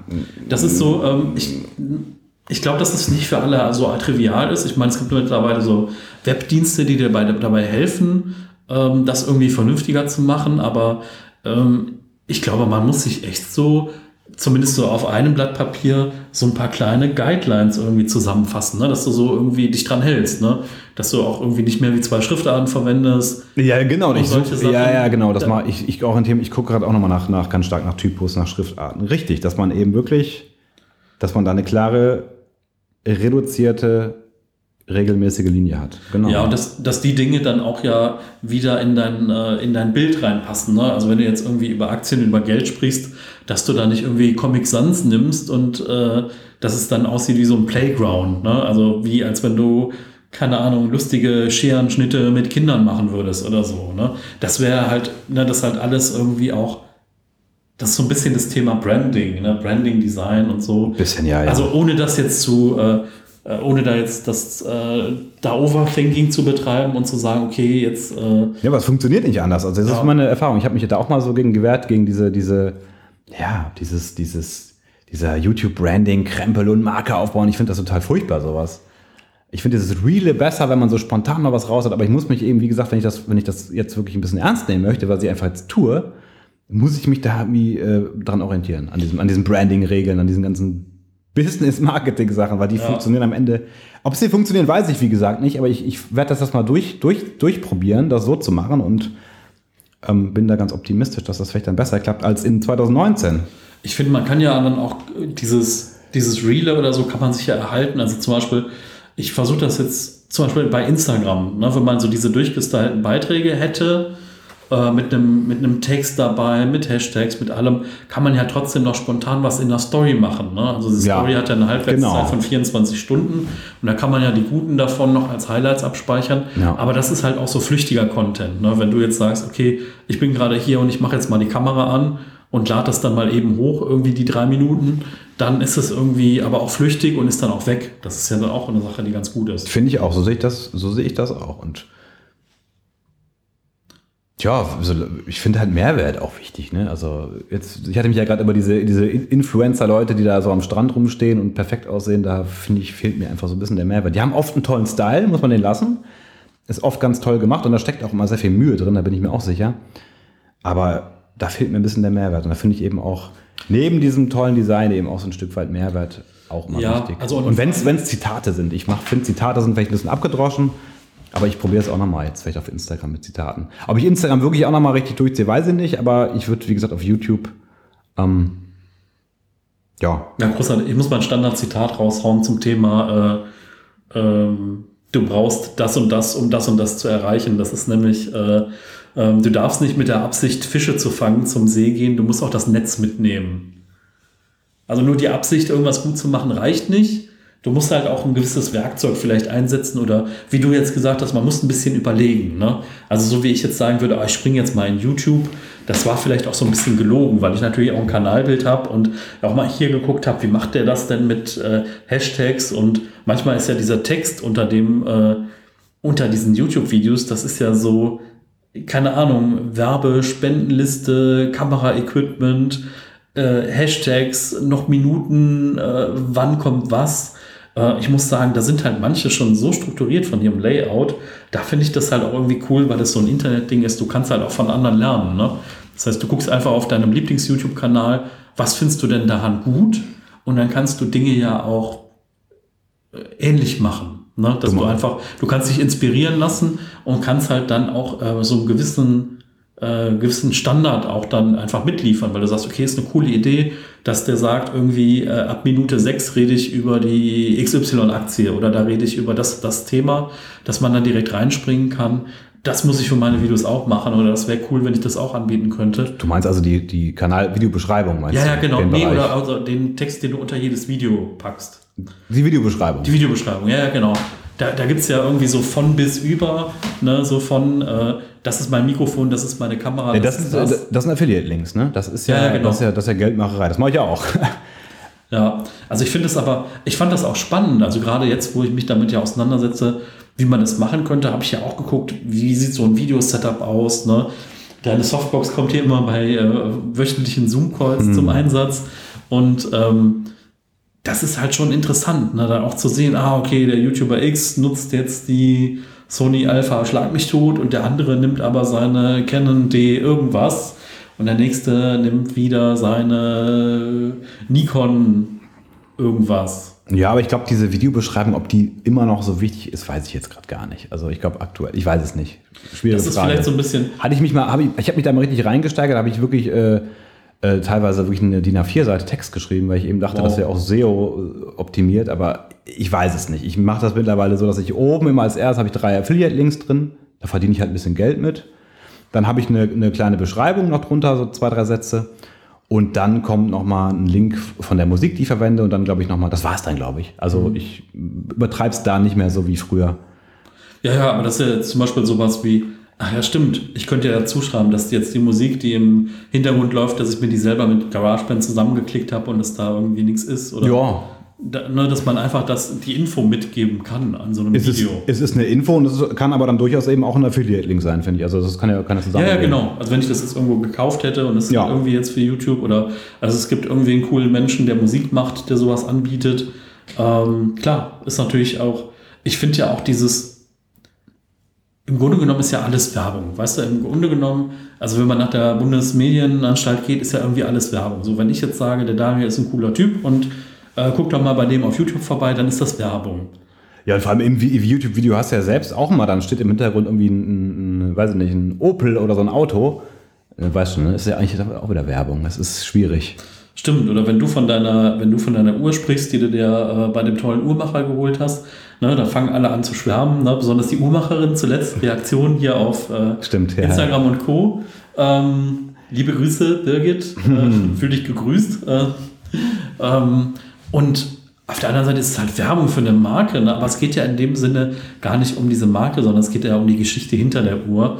Deswegen, äh, ich habe jetzt auch bei Instagram angefangen, überall Werbung ranzuschreiben. Ja, das mache ich nicht. Also ich weiß nicht. Ich weiß, was du meinst, aber ich hatte, also bei YouTube hast du diesen Punkt, da steht immer sowas, da kannst du anwählen, ob, ob du im Video etwas, ob im Video bezahlte Werbung ist. Produktplatzierungen, die bezahlt sind, das habe ich nicht. Also wenn, ich habe zwar ja. auch oft dann irgendwie meinen Apple-Rechner im Hintergrund, da hast du das Apple-Logo, aber ich meine, ich bin jetzt nicht von Apple bezahlt worden dafür, dass ich da irgendwie, ne, dass das da steht, das ist einfach so. Und da habe ich das, also ich kann es jetzt nicht, nicht schriftlich geben, aber ob man das machen muss, weiß ich nicht. Ich, ich habe es einfach nicht ange, angewählt, weil das ist ja jetzt, ich habe noch nie ein bezahltes Video gemacht und ich bin ja jetzt irgendwie auch nicht von, ich habe ja so Aktiendepots immer verlinkt, ich bin ja von denen auch nicht bezahlt. Ich verlinke die halt drunter, da kriege ich dann eine Provision. Und, aber ich weiß schon, was du meinst. Das, das Thema kenne ich ganz stark aus dem sozusagen Spielfilm-Kurzfilmbereich in Bezug auf ähm, Urheberrecht. Das ist oh. richtig, ja, das ist richtig krass, weil du, es ist alles urheberrechtlich geschützt. Gebäude sind urheberrechtlich geschützt durch die Architekten. Du kannst nicht einfach in Paris einen Hollywood-Film drehen und einen Eiffelturm filmen. Da musst du ein Vermögen an die Stadt erstmal bezahlen, dass du die Rechte hast, um den Eiffelturm abbilden zu dürfen. Du kannst im Grunde genommen nicht mal ein Auto filmen im Spielfilm, weil das Auto ist designt worden von jemandem, der auch wiederum die Urheberrechte am Design hat. Das ist irgendwie, ja, das ist, entweder steigert man sich da rein oder man steigert sich da nicht rein. Ich habe mich dazu entschieden, mich da nicht reinzusteigern, habe deswegen jetzt nicht irgendwie immer irgendwie Werbung reingeschrieben, weil es ja keine Werbung ist, aber ja, kompliziertes Thema. Total. Also deswegen, ich muss dann immer an T V Total denken, ne? Hier mit Stefan Raab. Der hat ja immer eingeblendet Dauerwerbesendung dann oben irgendwie. Ja, warum er das gemacht hat, weiß ich, weiß ich jetzt gar nicht. Da gab es bestimmt auch eine rechtliche Sache, warum er das gemacht hat. Ja, ich glaube, im Internet, das haben sie, glaube ich, geklärt im Internet, ne? Dass man durchaus so Marken und so Gebäude und so zeigen darf. Aber ich weiß, dass das wirklich vor Jahren auch mal wirklich ein krasser Graubereich war. Aber wir halten uns auch vielleicht gerade mit so Sachen auf, die jetzt vielleicht auch zu... Vielleicht so Leute sogar abhängen, ab, ab, ab, wie sagt man, abhalten könnten zu starten. Also das De- ist definitiv. Ne, das ist gerade, also das ist halt, ne, wenn sich zwei ADHSler hier äh, ja, so, äh, dann kannst, dann kannst du sowas kommen. Ne? Also vielleicht ist das, vielleicht können wir das direkt auch als Punkt mit reinnehmen. Ne? So verliert euch nicht in den Details. Ja, ne? Absolut. Das könnt ihr kenn mal machen, ich, wenn ihr irgendwie auch, ja. äh, Zeit habt. Genau, genau. Was hatten wir jetzt? Also Punkt eins war kein Overnishing. Punkt zwei war, dass man einmal die Woche was posten sollte. Punkt drei war dann, dass man eben das Kanal-Layout und das, dieses, sich an die Farben halt hält. Das haben wir noch gesagt, dass man sich nicht so sehr in Details verlieren soll. Jetzt gehe ich vielleicht mal ein bisschen auf die, auf das, auf die Einstellung, oder? Ein, auf wie man, wirklich, wie man die Bildeinstellung macht. Ähm, ich habe das jetzt gerade einfach mal hier zusammengeschrieben, man kann es natürlich machen, wenn man will, aber eine klassische Bildeinstellung wäre halt, ich habe mir ja aufgeschrieben, das ist echt ein bisschen albern, jetzt von der Brustwarze bis quasi über den Kopf, und dann lässt man über Kopf noch ein bisschen im Raum frei, der ungefähr der Stirnhöhe nochmal entspricht. Kann man das verstehen ungefähr? Ja, ne? Das kann man verstehen, ja. Das wäre so eine klassische, finde ich, Bildeinstellung, die, finde ich, funktioniert. Ich glaube, das ist eine, was ist denn das? Eine Halbnahe, glaube ich, aus dem Film. Ich vergesse mal diese Bezeichnung aus dem Spielfilmbereich, aber das wäre eben, wie gesagt, von, dass man sozusagen die Brustwarzen, ich merke mir das immer so, keine Ahnung, von, von da bis eben Kopf und oben noch ein Stückchen nochmal nach, nach, nach oben ähm, freilässt. Da hat man eine schöne Einstellung. Aber was, was entscheidender ist, denke ich, ist das Licht. Man könnte natürlich jetzt, wenn man richtig professionell arbeiten will, dann bräuchte man eine Dreipunktausleuchtung. Da bräuchte man dann eine Softbox von rechts, eine Softbox von links, die ein bisschen weiter weg steht, und dann nochmal eine von, von, von, warte mal, was ist denn das jetzt? Von rechts hinten gegen die Haare, dass dann eine Kante, dass man sich eine Kante leuchtet. Aber um das mal kurz zu machen, ich glaube, es reicht, wenn man wirklich erstmal eine Softbox frontal aufstellt. Licht braucht es auf jeden Fall. Und dann kann man auch, finde ich, auf dem ohne Probleme auf dem, auf dem Smartphone filmen. Ähm, was ich da allerdings wichtig finde, ist, dass man gutes Audio hat.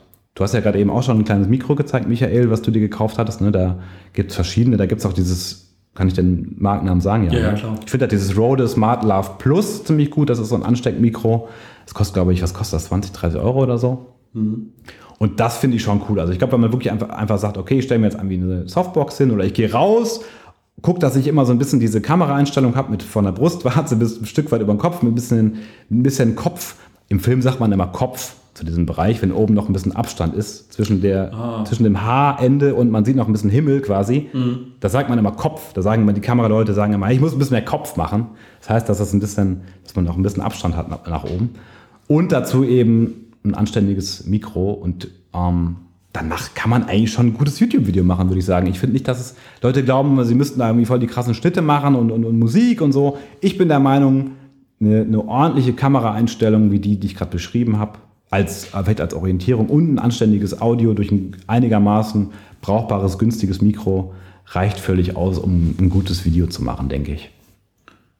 Ja, ja, ich glaube, das nimmt auch vielen einfach mal so die... Äh die Angst davor, ne? Weil wenn man manchmal sieht, irgendwie, wenn man bei YouTube eingibt, how to make a YouTube-Video oder so, ja. Und dann sieht man halt irgendwie, keine Ahnung, weißt du, da wird sich der Stuhl vor dem Sofa zurechtgerückt und da wird im Hintergrund beleuchtet und hier und da und das, und natürlich kann man das alles machen, das hat ja auch alles seine Berechtigung, aber wenn man jetzt irgendwie starten will, dann muss man halt ja nicht erstmal irgendwie fünftausend Euro ausgeben, ne?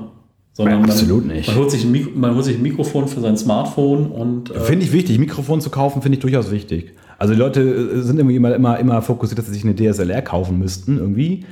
Äh, aber dann kein Mikro, was mich ein bisschen wundert. Ich würde dann eher sagen, äh, da sagen auch aus dem Filmbereich alle, irgendwie Ton ist total wichtig. Also dann, ne, Ton ist eigentlich fast wichtiger als das Bild. Dann kauft ihr ein anst- einigermaßen anständiges Mikro und fangt auf einem uralten Smartphone an. Würde ich sagen. Ja. Ja, ja, klar. Ich meine, die werden ja auch immer besser, die Smartphones. Und du kriegst eben das Entscheidende, du kannst die geilste Kamera haben, wenn du kein gutes Licht hast, dann bringt das auch alles nichts. Du kannst durchaus mit einem, mit einem guten Licht, was eben schön hell ist, vereinfacht gesagt, kannst du eben auch aus, aus, einer, aus, einer, aus einem Smartphone sehr viel rausholen, denke ich. Ja. Ja, spannend. Also das ist halt, passt genau zu dem, was wir vorher gesagt haben. Ne? Mach es nicht zu kompliziert, verlier dich nicht in Details. Und, äh und was auch nochmal ganz wichtig ist, ähm, glaube ich, ist, dass man vielleicht in der Tat so starten sollte mit einem Smartphone und einem guten Mikro, weil man vielleicht auch so im Laufe der Zeit dann so ein bisschen merkt, wo man eigentlich hin möchte. Wenn man merkt, ich möchte immer sitzen in meinen Videos und möchte diesen schönen Hintergrund haben, dann macht durchaus dann irgendwann der Kauf von so einer D S L R Sinn, eben so einer Spiegelreflex, wo das dann hinten schön irgendwie blurry wird und unscharf. Und ich habe zum Beispiel jetzt mir zuletzt auch wieder eine neue kleine Kamera gekauft, eine, so eine Action Cam, wo man eben dann draußen rumrennen kann. Die hat einen ganz anständigen Ton und so, und Ähm, da ich jetzt eben schon genau weiß, dass ich jetzt in meinen nächsten Videos ein bisschen draußen rumlaufen möchte, ist dann eben diese eine ganz spezielle Action-Cam eben auch genau das Modell, was ich brauche. Das meine ich eben. Ich glaube, man kann eben am Anfang, glaube ich, ziemlich gut rausfinden, was man so machen möchte, und kann dann die gute Technik eben später anpassen, weil jetzt wäre eine D S L R wiederum für völlig schwachsinnig für mich, um draußen rumzurennen, weil da müsste ich mir noch einen Gimbal kaufen, einen Stabilisator, äh, dann noch so eine, weiß nicht, was ist das, zehn bis fünfzehn Millimeter Weitwinkel, keine Ahnung, dies und jenes. Und ja, darum, gutes Audio mit einem einigermaßen guten Mikro und nochmal ein bisschen schönes Licht, und dann geht das schon. Ähm, Zur Musik wollte ich noch ein bisschen was erzählen. Ne? Also ja, ich, bin, ich bin ja eher der Meinung, dass man eigentlich gar keine Musik braucht. Das ist meine ganz persönliche Meinung. Ähm, es gibt eine Seite, die heißt Epidemic Sound. Da war ich mal angemeldet. Da hat man dann so eine Art Musik-Flatrate. Da kannst du dir irgendwie Musik runterladen. Hast aber diese Verpflichtung, dass du da dreizehn Euro im Monat oder zwölf Euro im Monat zahlen musst. Und jetzt habe ich vor einiger Zeit diese Flatrate gekündigt. Jetzt fahre ich mir so ein bisschen Paras äh, mit Copyright irgendwie. Also ich würde davon schon fast, also ich sage mal so, ich würde das nicht nochmal machen mit Epidemic Sound, sagen wir es mal so. Mhm. Ähm, das ist ja dann auch so ein Subscription-Modell. Das ist so ein Subscription-Modell, genau. Und jetzt habe ich eben das Abo, Abo beendet und jetzt mache ich mir gerade ein bisschen ins Hemd, ja, was ist denn jetzt? Hm. So, dann gibt es noch andere Seiten, da gibt es dann eben noch sowas wie Premium Beat oder Audio Jungle, da kannst du dir dann die Musik komplett lizenzfrei eben ein Stück kaufen, ein Musikstück. Aber das kann man dann auch nicht für immer verwenden. Das ist so ganz, das ist ganz kompliziert. Da gibt es bei Audio Jungle, äh, keine Ahnung, da kannst du das für fünfzig Filme verwenden und dann aber auch wieder nicht mehr.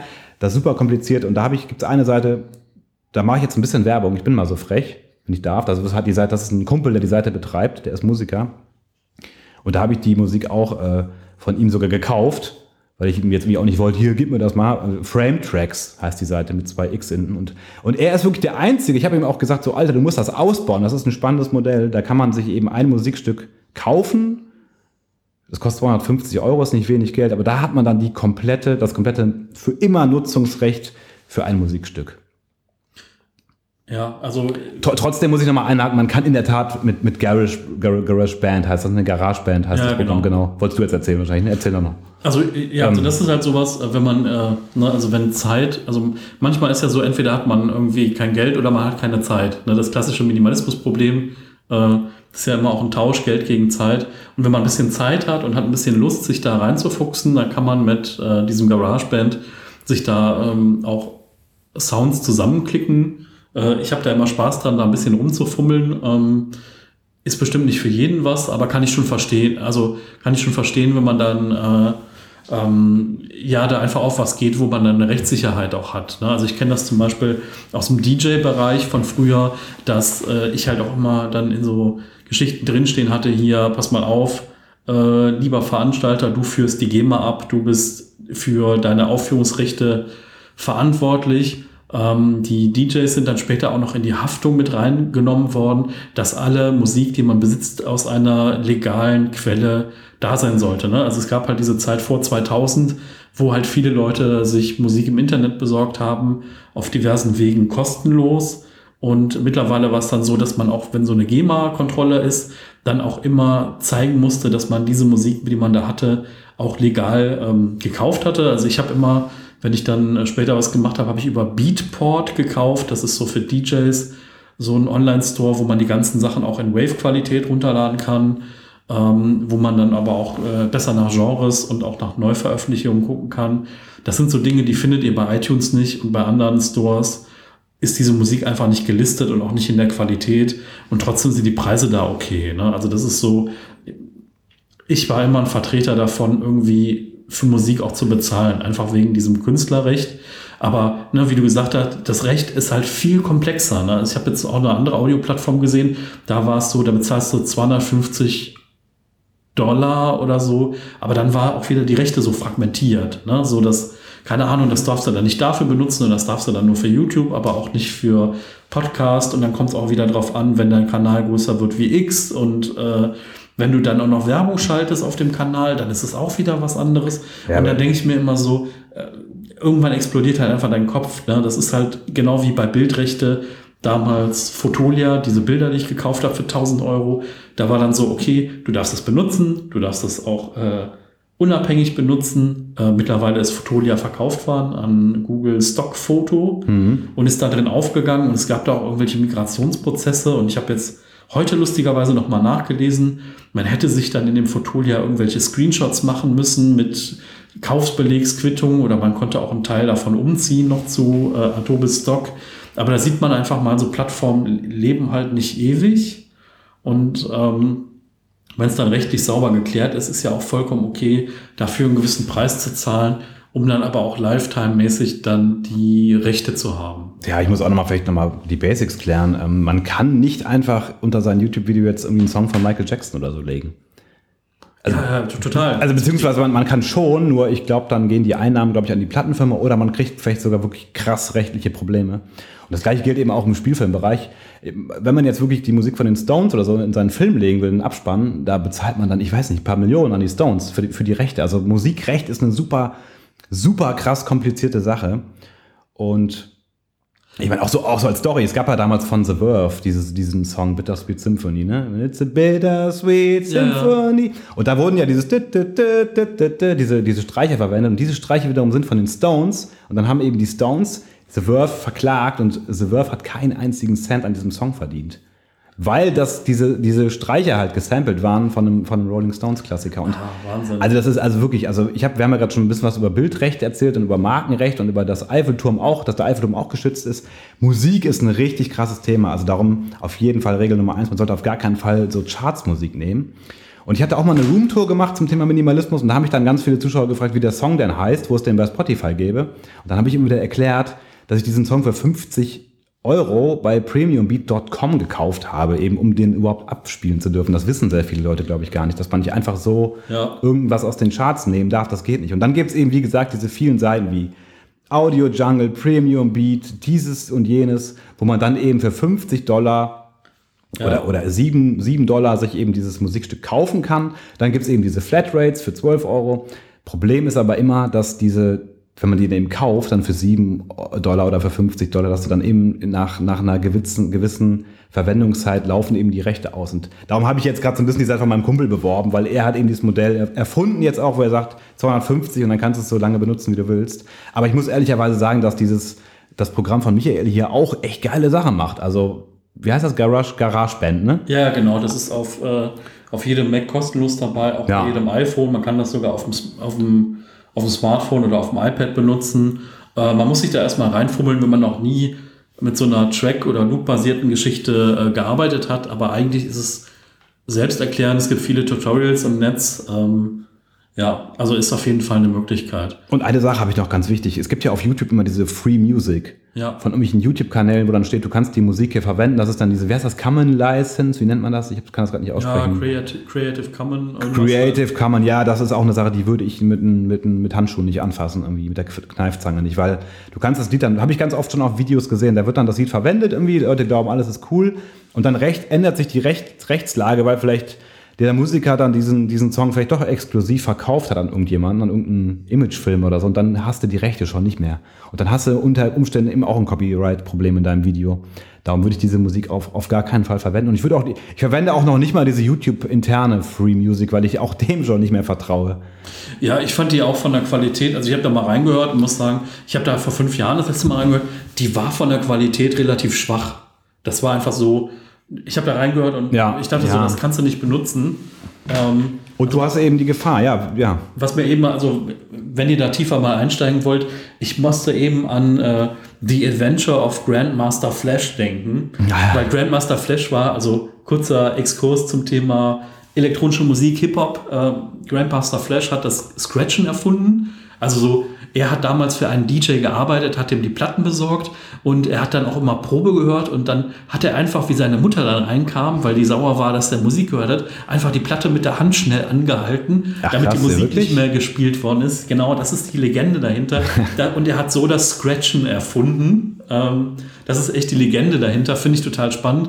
Und er nutzt halt in, diesen, in diesem Album oder in diesen ersten ein, zwei Tracks, die man von ihm kennt, auch mega viele Samples. Also unter anderem hier von, äh, von Queen, hier, ähm, ich weiß nicht, ob es hier Another One Bites the Dust oder ob es hier äh, äh, ein anderes Lied war. Auf mhm. jeden Fall, ihr erkennt das sofort. Und ich glaube, noch ein Beat von Michael Jackson oder so. Ähm, das ist einfach, ihr, ihr merkt das direkt.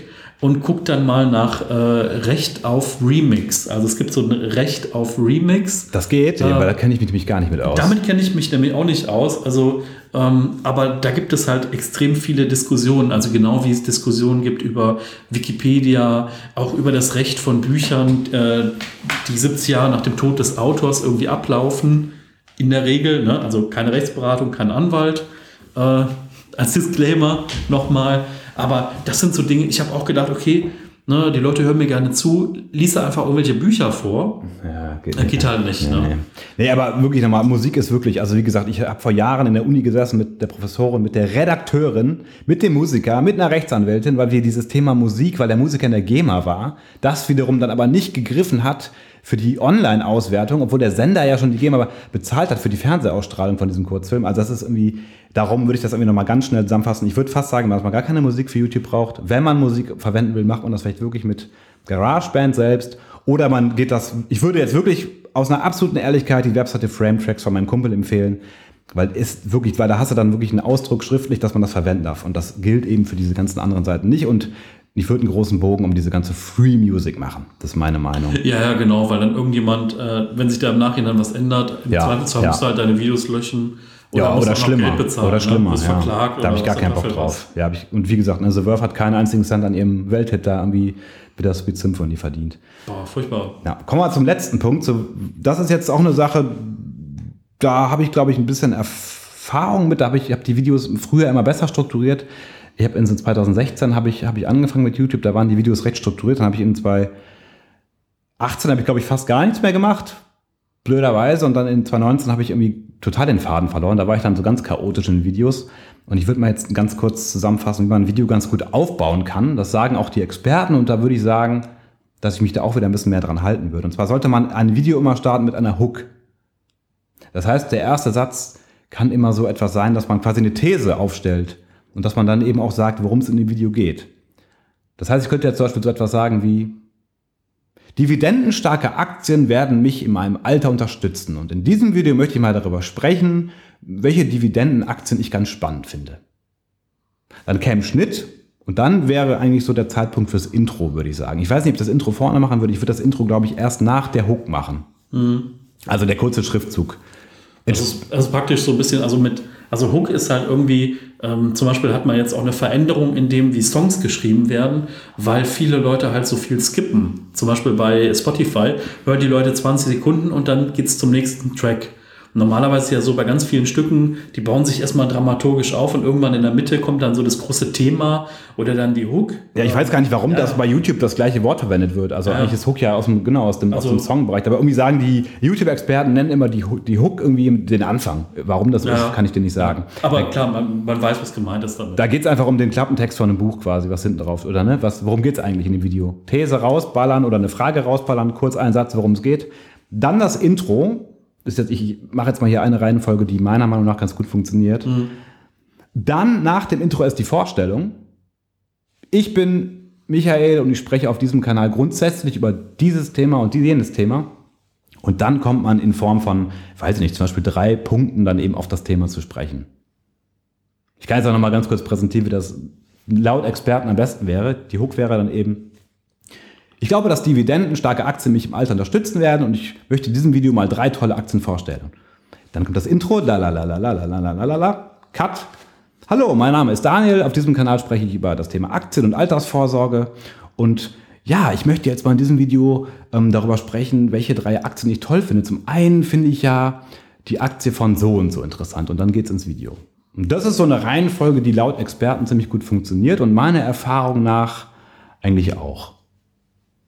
Ja, das ist so ein bisschen, ne, du hast irgendwie angeteasert, ne, der, der, demjenigen ist klar, worum es geht. Ja. Du hast aber auch nicht rumgeschwafelt. Ne? Ich finde halt irgendwie, wenn du dann, es gibt ja auch diese Videos, die dann sagen, ja, äh, ich erzähle euch jetzt X Y und dann musst du einfach auf die letzte von diesen zwölf Minuten gehen, um zu erfahren, äh, was es dann jetzt am Ende war. Es gibt ja diese Leute, die machen dann immer Spannungsbogen und äh, versuchen dich dann irgendwie da drin zu halten und lösen es dann erst ganz am Ende auf. Aber wenn du dann, ich sag mal, ne, nach so einem Teaser, nach dem Intro, nach dem ich bin der und der anfängst, in dieses Thema reinzugehen, ist, glaube ich, eine total faire Geschichte. Ne? Naja, der springende Punkt ist eben, dass es gilt ja grundsätzlich fürs, fürs Internet, du hast ja immer nur deine, deine, deine zwei Sekunden, ne? Also ne, jemand geht auf eine Webseite und ich glaube, der Messwert ist, dass die meisten dann eben nach zwei Sekunden schon wieder weg, weg sind, wenn ihnen irgendwas nicht gefällt. Oh, Wahnsinn. Ja, und das ist eben mit YouTube-Videos genauso. Warum finde ich das völlig schwachsinnig, wenn ich auf YouTube, in YouTube-Videos sehe, wenn Leute teilweise so ein zehn Sekunden Intro haben mit irgendeinem Quatsch irgendwie. Und da hat irgendwie auch Casey Neistat mal gesagt, nobody cares about your fucking drone shots. Also keiner so interessiert sich für deine Drohnen-Shots. Und ein anderer YouTuber, den ich auch ganz toll finde, ein Ami, der hat mal gesagt, irgendwie, nobody gives a shit about your blurry, blurry background. Keiner interessiert sich für deinen tollen Hintergrund. Und darum finde ich auch diese, diese tollen Intros irgendwie äh, mit Drohnenaufnahmen und so, finde ich ehrlich gesagt ziemlich schwachsinnig. Ich würde ein YouTube-Video wirklich immer sofort starten, dass du dir denkst, ey, ich habe jetzt hier nur drei Sekunden, um die Menschen zu triggern. Da würde ich sofort eine These raushauen. Ich glaube, dass Aktien grundsätzlich Sinn machen, um fürs Alter, bla bla bla, dann worum es geht. Und dann würde ich das Intro, ehrlicherweise, also diese Intro-Sequenz, ähm, diese, diesen kurzen Filmclip mit Musik sozusagen, ne, den würde ich ehrlicherweise auch, ist meine Meinung, drei, maximal vier Sekunden lang halten. Also eins, zwei, fast schon zu lang, vielleicht auch sogar nur zwei, drei Sekunden. Mhm. Da gibt es Leute, die, die, da fängt das Video an, da haben die erstmal da acht Sekunden lang ihre Drohnenshots und Musik und du hast schon gar keinen Bock mehr. Ja, ist interessant. Also ich habe das, ich kenne das aus dem Radiobereich. Also im Radiobereich, ich habe ja auch einige Radiointerviews gegeben und es war halt unterschiedlich. Ne? Also ich war irgendwie bei eins live im Studio und dann war es halt so, ja, kannst du vorbeikommen, wir machen, wir machen ein Interview und so. Und mhm. am Ende waren es, ich glaube, achtzig Sekunden. So, dafür bin ich in die Stadt reingefahren, habe mich dann da durch diese, ein, äh, durch diese Schleuse äh, gebracht und ja, da war das halt, da war hat wahrscheinlich so ein Slot, ne? So ein Format, ja, genau. Wahrscheinlich. Aber, aber, so nee, aber ich meine eigentlich eher den Anfang. Also ich, ich, also ich bin da ganz, das ist eine Sache, auf die achte ich jetzt auf YouTube ab, ab sofort jetzt auch ganz, ganz stark. Ich werde mir sogar bei der Vorstellung, glaube ich, so einen Fertigsatz immer das Gleiche sagen. Das kann man durchaus bringen. Aber ich will echt gucken, dass man die Hook hat kurz, das Intro kurz, die Vorstellung kurz und danach kann man dann eigentlich wirklich meiner Meinung nach so ein bisschen machen, was man will. Da kann man dann auch ganz langsam locker machen. Aber ich glaube so die ersten zwei beziehungsweise sogar fünfzehn Sekunden bestehend aus Hook, Intro und Vorstellungsrunde, Vorstellung der Person von mir selbst. Das sind irgendwie super, super, super wichtige Punkte, weil das sehe ich eben auch auf YouTube in den Analytics kann man eben auch die Abbruchrate sehen und mhm. die allermeisten brechen eh nach zwei, drei Sekunden ab. Wow. Also man, wie gesagt, eine Webseite muss, hat glaube ich zwei Sekunden Zeit oder so. Und das gleiche gilt auch für YouTube-Videos. Und wenn die Leute dann drin sind, nach dieser ersten Phase, dann kann man ganz locker mal in Ruhe erzählen, denke ich. Ja. Spannend. Ja. Aber es ist, ist halt auch ganz gut, weil dann hat man so erstmal so einen Fahrplan, mit dem man anfangen kann. Ne? So manchmal muss man ja irgendwie auch so, so ein Gerüst erstmal haben. Ne? Weil sonst steht man so vor diesem, vor diesem Nebel, so, oh, wie mache ich denn ein YouTube-Video? Und das ist halt so ein klarer Fahrplan, dass du genau weißt, okay, so ohne jetzt den Inhalt schon zu kennen und ohne zu wissen, worum es effektiv geht, das aber dass man diese Struktur dann schon mal da hat. Ne? Ja. Die habe ich, wie gesagt, von, von Experten oft gehört. Ich habe mich selbst früher immer sehr stark dran gehalten. Das hat auch wunderbar funktioniert und ich mache das jetzt wieder. Und auf jeden Fall. Also der erste Satz ist meiner Meinung nach der wichtigste. Ich würde auf keinen Fall mit Musik anfangen und auch nicht mit dem Logo oder so einem Rumgedöns mit Drohnenshots oder so einem Quatsch, sondern ich würde mich wirklich vor die Kamera stellen und direkt eine These rausknallen. Ja. Ja, das war's. Soll ich nochmal schnell alles zusammenfassen? Ja, äh also kein Overniching machen, auf ein klares Thema konzentrieren, dann mindestens einmal die Woche ein Video veröffentlichen. Dann so haben wir noch, haben wir noch so dazu erfunden, dass man sich nicht so sehr an De- Details aufhalten soll, ne, an diesem Perfektionismus. Dann sollte man gucken, dass das Kanal-Layout stimmt. Das Ganze muss irgendwie so einen Magazine-Charakter haben, denke ich, dass die Leute auch einfach sich da so ein bisschen wohlfühlen können. Kameraeinstellung hatte ich gesagt, Brustwarze bis bisschen über die Stirn, plus nochmal der Stirnbereich oben quasi an Himmel. Ähm, dann lichtmäßig auf jeden Fall Minim- Minimum eine Softbox von vorne. Dann haben wir gesagt, auf jeden Fall, dass man einigermaßen ein gutes Mikro braucht für gutes Audio. Und wenn man Musik verwenden möchte, muss man sich eben wirklich gucken, dass man ganz klipp und klar die Lizenzen hat oder die eben selbst produziert mit GarageBand. Und zum Schluss eben, wie gesagt, die Struktur von einem, von einem Video. Die klassische Struktur von einem YouTube-Video nach Expertenmeinung ist eben wirklich Hook, Intro, Vorstellung und dann eben das Video in verschiedenen Punkten. Ja, wow, super. Ja. Also, da steht jetzt beim ersten Video gar nichts mehr im Weg. Absolut nicht. Fantastisch, Michael. Das wird großartig. Ja. Ja, also vielen Dank, Daniel. Ich, also ich muss sagen, da sind echt einige Fragen jetzt auch für mich äh, beantwortet und vor allen Dingen so eine Struktur gibt einem ja auch eine gewisse Sicherheit, ne? Dass du so, dass du so einen gewissen Fahrplan hast. Also ich habe damals so eines der ersten Dinge, die ich für einen Blog zum Beispiel gekauft habe, war so ein E-Book, wo drin stand fünfundfünfzig Artikelideen für deinen Blog. Also einfach so, eigentlich so ein total hohles E-Book, aber... Das war gut, äh, oder was? Das war total gut. Okay. Also es war halt echt so, keine Ahnung, so mit äh, so Ideen wie äh, erzähl was, wie dein Tag war oder mach eine Liste, die besten X-Punkte für irgendwas oder also einfach auch so wiederkehrende Formate oder wie du eine Serie aufbaust an Artikeln. Mhm. Das waren echt so Ideen, wo man dann echt zwischendurch mal gedacht hat, oh, das könnte ich jetzt mal machen.